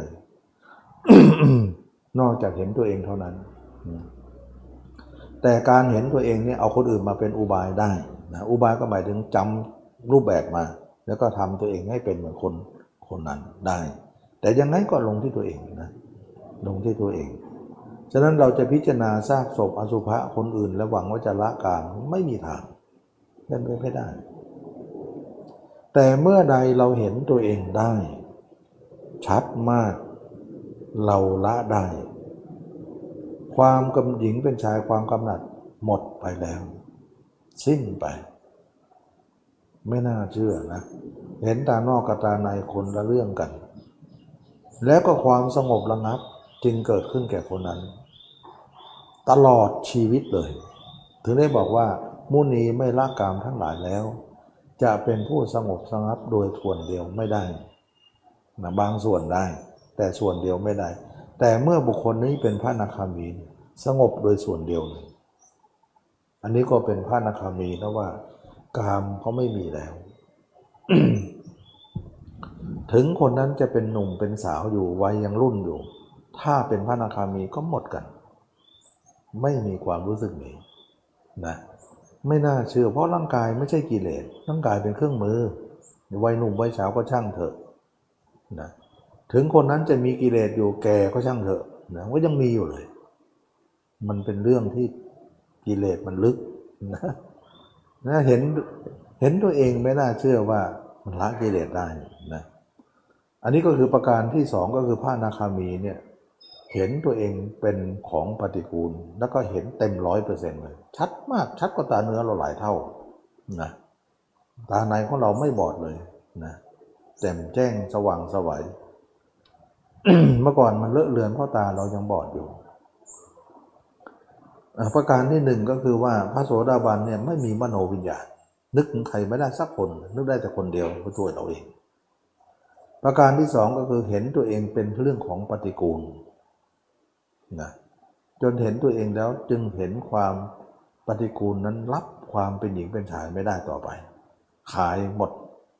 ความรู้สึกก็หมดไป เป็นไปไม่ได้นะประการที่สามคือเห็นความไม่เที่ยงเป็นทุกข์เป็นอนัตตา แล้วก็ไม่ใช่ตัวตนของเรื่องนี้ การเห็นอย่างนี้เห็นว่าเป็นความว่างเปล่า เป็นมายากล เป็นของไม่มีตัวตน เปรียบเหมือนกลุ่มฟองน้ำเป็นกลุ่มก้อน เราไปเอามือเฟ้นดูก็ปรากฏเป็นของว่างเปล่านะเปรียบเหมือนต้นกล้วยเป็นต้น เราปอบเกือบกาบไปเรื่อยๆ ปรากฏว่าหาแก่นไม่ได้ มีแต่ปลาเกือบมีแต่เปลือกมันซ้อนๆกันอยู่ หาแก่นสารไม่ได้ เห็นความไม่เที่ยงว่ามันไม่เป็นของไม่มีตัวตนอะไร ในอยู่เบื้องหลังเลย เรื่องนี้มันเป็นเรื่องของการเข้าไปสู่เกมนี้เท่านั้น เมื่อเราเห็นเกมนี้ด้วยความเป็นเกม ก็หลุดออกจากเกมนั้นซะไม่เป็นหญิงเป็นชายแต่แต่ตัวเองร่างกายก็เป็นหญิงเป็นชายอยู่นะ เพราะร่างกายไม่เปลี่ยน แต่ใจเปลี่ยนแล้ว ร่างกายก็เท่านั้นเอง ไม่มีผลอะไรนะร่างกายก็เป็นหญิงเป็นชายเหมือนเดิม แต่ว่าจิตที่สิงสู่นั้น จิตที่อาศัยนั้นไม่มีแล้วก็เท่ากับว่า ร่างนั้นก็แค่เป็นหุ่นอันหนึ่งเท่านั้นเอง ประการที่สี่ก็คือว่า เห็นทุกโทษของกามเป็นอันมาก ไม่มีตัวตนแล้วก็ยังมีการทั้างทุกข์ให้เราเป็นอันมาก เราจะต้องทะเลาะกัน เราจะต้องยื้อแย่งกัน เราจะต้องหลงไหลในสิ่งเหล่านี้ เราจะต้องเวียนว่ายแต่เกิดอีกมากมาย โทษเป็นอันมากอันเกิดจากกรรมนั้นเป็นเหตุ เราเห็นโทษประมาณไม่ได้ มากมายกายกองไม่สามารถที่จะหวนกลับไปสู่การมีอย่างนั้นอีก แล้วก็เห็นอานิสงส์ว่าถ้าเราไม่มีกามนั้นหาโทษไม่ได้สักอย่างเดียว เราหลุดจากโทษเหล่านั้นแล้ว เราไม่กลับมีโทษนั้นต่อไป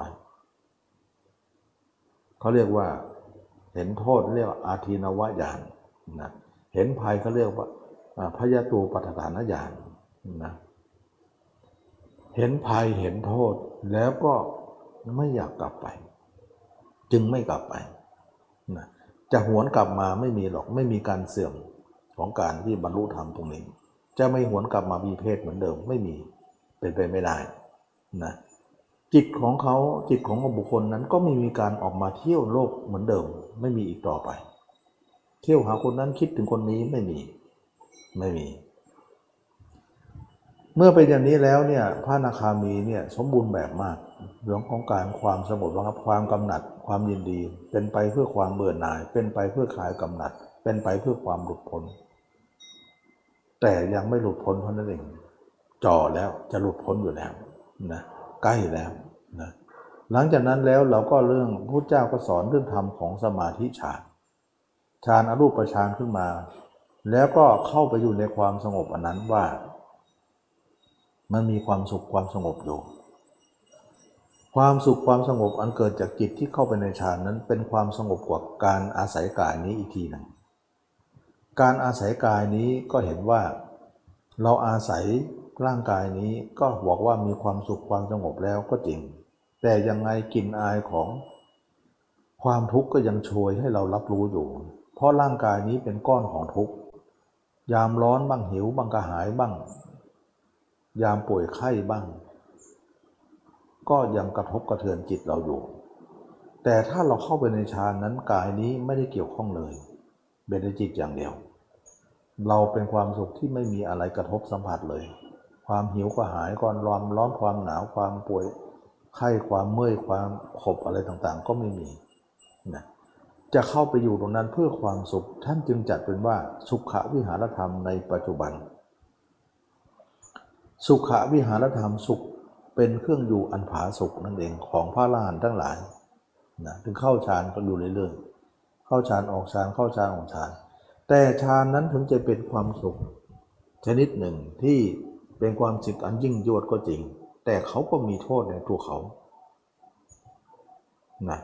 โทษของเขาก็คือว่า ถ้าเราตายในขณะนั้นอยู่ตรงนั้น เราก็จะไปสู่การเกิดเป็นพรมโลก คือสุทธาวาสห้านั่นเอง เราก็ไม่อยากเกิด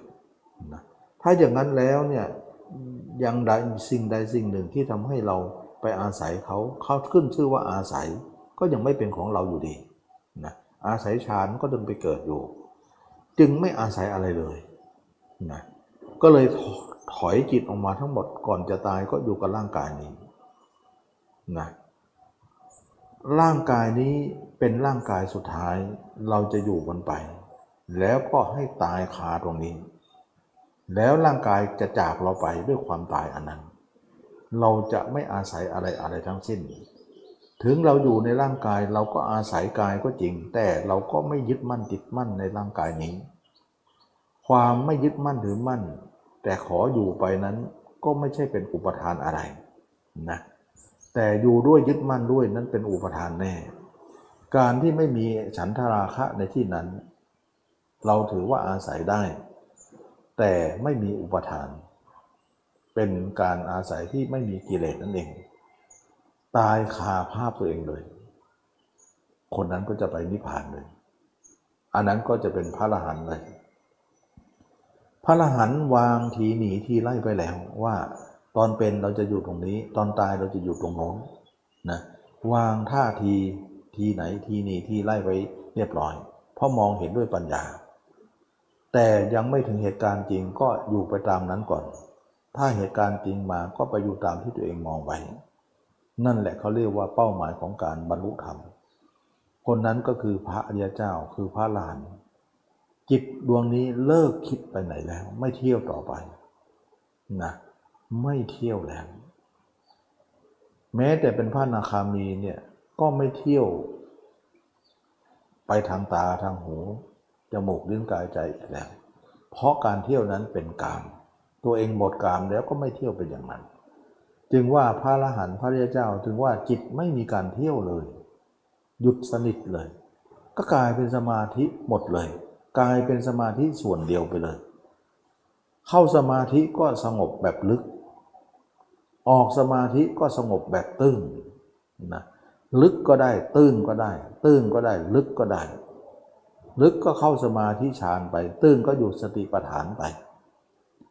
อยู่ตื้นทั้งวันทั้งคืนก็อยู่ได้ สงบระงับหมดเลย นี่เขาเรียกว่า สงบโดยส่วนเดียว ไม่มีบางไหนบางส่วนที่ไม่สงบไม่มีเลย อันนี้ก็เป็นเรื่องของการที่ว่า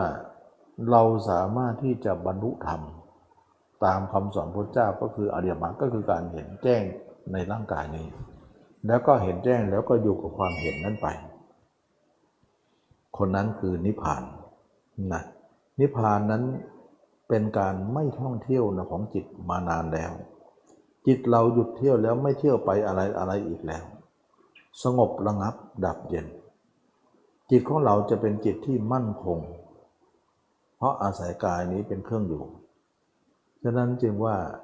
ใครๆจะไม่พิจารณากายนี้กามก็ไม่ออกหรอก ถ้าใครปฏิเสธว่าโอ้ไม่มีพิจารณากายรู้แล้วว่าไม่เที่ยงไม่ไม่ใช่ของเรา เออกามมันยังไม่ออกเลย รู้เท่านั้นมันจะออกได้ยังไง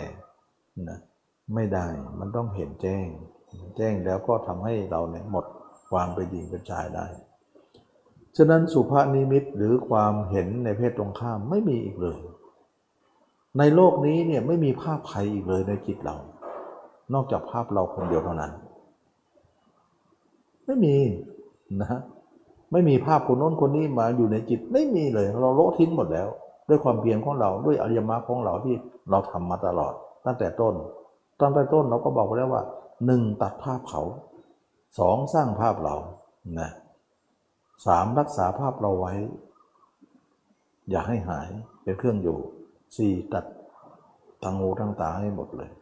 ก็ในที่สุดก็ตัดได้ตามตามที่เราต้องการ ตัดภาพเขาก็หมดแล้ว ภาพเขาหมดแล้วมีแต่ภาพเราอย่างเดียว ภาพเราก็เป็นภาพสุดท้ายด้วย อันนี้คือพระยาเจ้าคือตัวอยู่ที่ไหน จิตอยู่ที่นั่น จิตอยู่ที่ไหนตัวอยู่ที่นั่น บางคนก็เป็นห่วงเรื่องว่าเออถ้าเกิดอย่างนั้นจิตของท่านไม่ออกนี่ยท่านจะทำอะไรถูกไหมเป็นความคิดที่หลายคนถามนะ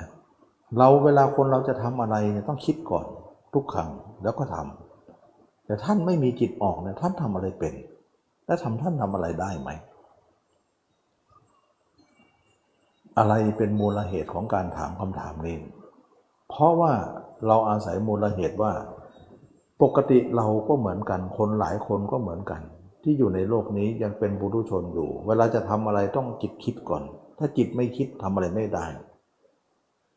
แต่พระอรหันต์เนี่ยไม่คิดไม่ส่งจิตออกแล้วท่านทำอะไรได้ เราเอาความปุรุชนนั้นเน่ยเป็นมูลเหตุของการถามนะเป็นเหตุของการถามว่าเราทำทุกอย่างเนี่ยต้องใช้จิตคิดก่อน ถ้าจิตไม่คิดมันทำอะไรไม่ได้ แต่ท่านไม่มีจิตออกมาเลยท่านทำอะไรได้เลยเราเอาถือฐานะว่าเอามูลเหตุของปุถุชนมาถามความรู้สึกของพระเดียเจ้า ซึ่งมันไม่ตรงกันหรอกนะไม่ตรงกันหรอกเพราะว่า พระเดียเจ้าหนึ่งถึงท่านจิตของท่านไม่ออก ไม่ออกตาออกหูเลยจมูกนิ้วกายใจเลย แต่ท่านทำงานดีกว่าเราอีกทำงานยังไงนะทำงานโดยที่ไม่ต้องคิดทำงานยังไงดีทำงานแบบรู้ เราจะพูดยังไงคนปุถุชนก็เงี่ยหูอย่างนั้นแหละไม่ไม่เข้าใจนะเพราะอะไรเพราะธรรมชาตินั้นไม่เคยปรากฏแก่เรา มันเป็นผลไม้ในความฝันนะมันเหมือนกับว่าคนที่พูดขึ้นมาว่า มีผลไม้ชนิดหนึ่งผิวเหมือนทองเลยนะ เนื้อมันนี่เหมือนทองคำเลยนะ ผิวก็ทอง เราก็ได้ยินได้ฟังมา แต่ไม่เคยเห็นผลมันนั้นมันก็นึกไปตามนั้นเนี่ยนะมันมันไม่ได้ไปสัมผัสโดยตรงของผลไม้นั้นอย่างเนี้ยมันเป็นไปไม่ได้คนที่จะเข้าใจเรื่องนี้ นอกจากคนนั้นจะไปอยู่ซะเองจะเข้าใจเลย แต่ตมาก็จะบอกให้ บอกทั้งนั้นโยมจะเข้าใจก็ช่างเถอะนะไม่เข้าใจก็ช่างเถอะ การที่บุคคลที่จิตไม่ออกนั้นทำงานได้ดีกว่า เพราะเขาทำงานลักษณะว่าทำแต่ไม่ต้องมีจิตออกนอก สามารถที่จะทำอะไรได้ ดีกว่าคนจิตออกนอกอีกไม่งั้นพระเจ้าบริหารองค์กรได้ยังไงนะ ทำยังไง ท่านใช้ความคิดอะไร ท่านใช้ความคิดเหมือนกัน แต่ไม่เหมือนกันกับเรา เราคิดไปต้องออกนอกไป คิดทีไรออกทุกที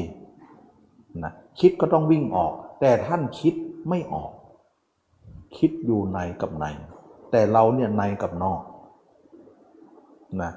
ฉะนั้นเหมือนกับว่าน้ำอยู่ในขวดเรา เวลาเราเขาเย่าเนี่ยฝามันเปิด มันก็ก็เฉาะออกปากมันใช่ไหมล่ะ นั่นเขาเรียกว่าคิดแล้วจิตออกนอก แต่ถ้าคนนั้นปิดฝาขวดให้สนิทละ่ะ แล้วเขาเย่าละ่ะ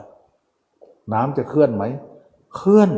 แต่เคลื่อนอยู่ด้านในอย่างเดียว ไม่ออกนอก น้ำเคลื่อนออกนอกด้วย น้ำเคลื่อนไม่ออกนอกด้วย พระริยเจ้าคิดแบบนั้นเคลื่อนแต่ไม่ออกนอก ไม่ถูก ท่านใช้ความคิดนี้ทำงาน และความคิดชนิดนี้ไม่อยู่ไม่ไม่พละการโดยที่ว่าไม่สั่งแต่จิตจะคิดของมันเองไม่มี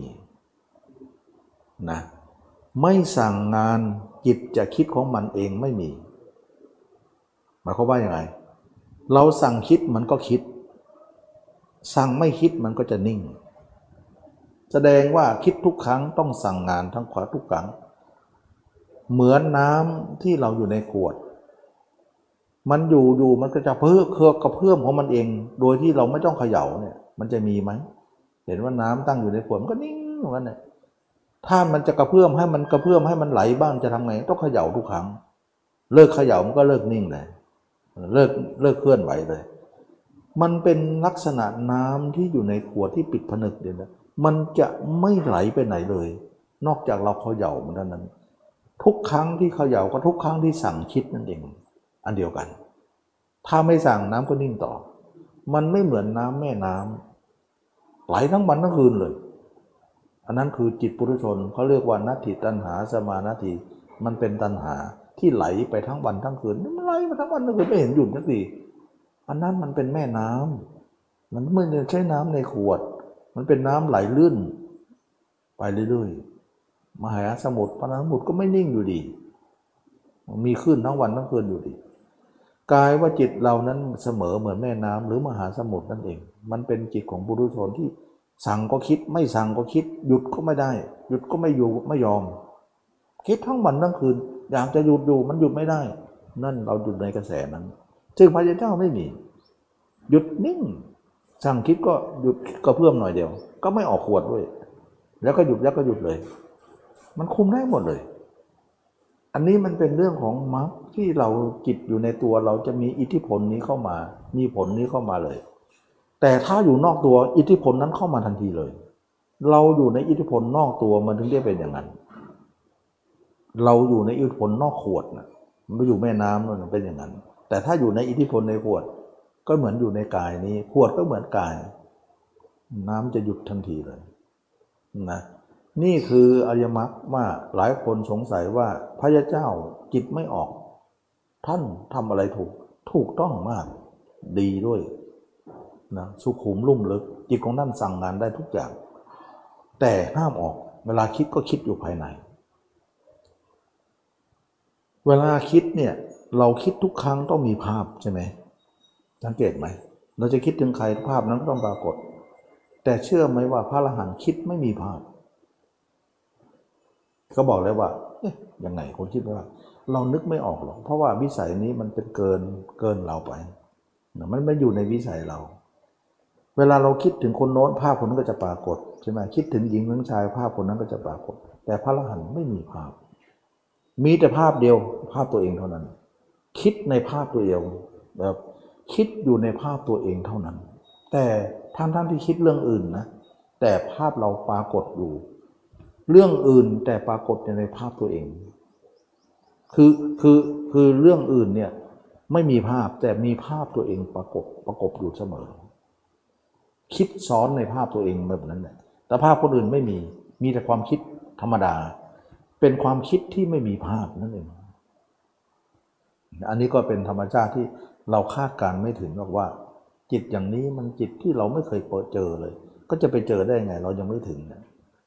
มันเป็นเรื่องของเกินมนุษย์ที่จะรู้จัก นอกจากมนุษย์คนนั้นจะไปสู่ตรงนั้นเท่านั้นเอง อันนี้ก็จะเป็นเรื่องของการที่ว่าเราสามารถจะทำจิตให้เราอยู่ในอำนาจได้ ที่คนใครใครเข้าใจไม่ได้แล้ววันวันหนึ่งเนี่ยจะหาจิตของการท่องเที่ยวของจิตคนนี้ไม่เจอ ธรรมดาจิตของเราเนี่ยเพ่นพ่านหมดใช่ไหมคิดเรื่องน้นคิดเรื่องนี้เนี่ยเขาเห็นเราหมดอะแม้แต่คนรู้ว่าละจิตก็รู้เลยคนนี้กำลังคิดเรื่องนี้ เพราะมันจิตมันออกมันเห็นจับสัญญาณได้ แต่ถ้าจะมาเป็นพระเจ้าจับสัญญาณไม่เจอเลยเห็นแต่ตัวอย่างเดียว จับสัญญาณจิตออกไม่เห็นออกสักอย่าง เหมือนโทรศัพท์ที่ปิดคลื่นไว้ ปิดเครื่องไว้ ไม่มีสัญญาณอะไรออกมานะ มันไม่มีสัญญาณ เราได้เปิดเครื่องตลอดเขาจับเราได้หมดสัญญาณอยู่ตรงไหนฉะนั้นจึงว่าสัญญาณกับวิญญาณอันเดียวกัน เพราะท่านไม่มีวิญญาณ มันเป็นเรื่องของมารก็ทำอะไรคนนี้ไม่ได้ เห็นอยู่ก็ทำอะไรไม่ได้ ใครจะทำอะไรคนนี้ไม่ได้ เพราะจิตของท่านไม่อยู่ในระบบเลย อยู่นอกระบบเลยนะเดินไปเดินมาดิฉันอยู่ในตัวแค่หัวเท้าเอง ไม่อยู่ในนอกเหนือนั่นเลย มันเป็นโลกส่วนตัวนะ ส่วนตัวส่วนตัวนั่นเองนะมันเป็นโลกอิสระภาพที่เราไม่ขึ้นต่อใครแล้ว เมื่อก่อนนะเราอยู่คนตัวเดียวคนเดียวเนี่ยแป๊บแป๊บนแบบนี้แบบนั้นโอ้โหไม่เป็นตัวเองเลย ไม่อยู่โลกส่วนตัวเลยโลกส่วนกว้างเลย โอ้นี่เดอะโลก แต่พระพระยาเจ้าวันวันแค่หัวเท้า เป็นส่วนตัวเลย อยู่ในบ้านก็เหมือนอยู่ในป่า อยู่ในป่าก็เหมือนอยู่ในป่าอยู่ดี แต่คนเราธรรมดาอยู่ในบ้านก็เหมือนอยู่ในเมือง อยู่ในป่าก็เหมือนอยู่ในเมืองอยู่ดี เมืองเต็มป่าหมดนะอยู่ในถ้ำก็เต็มถ้ำไปหมด มันเอาเมืองไปด้วย มันเอาเรื่องเอาราวไปด้วยนั่นเองมันอย่างนั้นมันมาทางด้วยจิตทางนั้นแหละแต่ท่านไม่มี อันนี้คืออานิสงส์ของการพิจารณากายนะไม่พิจารณาไม่ได้นะนะก็วันนี้ก็สัพเพเหระก็ได้นะฮะถึง เทศมาได้เวลาแล้วเนาะก็สมควรแก่การเวลาได้พูดถึงเรื่องของการที่ว่ามรรคเป็นของที่เราทุกคนจะต้องมีการอบรมให้ได้ เพราะมรรคเนี่ยเป็นของของที่ไม่มีไม่ได้พระเจ้าเนี่ยไม่ใช่สมาธิอย่างเดียวนะที่ที่ที่อธิบายว่าสมาธิของมรรคเนี่ยเป็นสมาธิโดยเฉพาะของของของมรรคเองมีอยู่ แล้วจะสมาธิอื่นปนไม่ได้นะสมาธิ ที่จะมาปนได้ก็ต้องมีขั้นตอนก่อนนะแล้วก็สุดท้ายมรรคนี่เองจะทำให้เราเนี่ยเบื่อหน่ายคลายกำหนัดและหลุดพ้นได้ วันนี้ก็สมควรแก่กาลเวลาขอทุกคนมีความสุขความเจริญรู้แจ้งเห็นธรรมในพระธรรมคำสอนพระเจ้า ทุกคนทุกท่านเธอ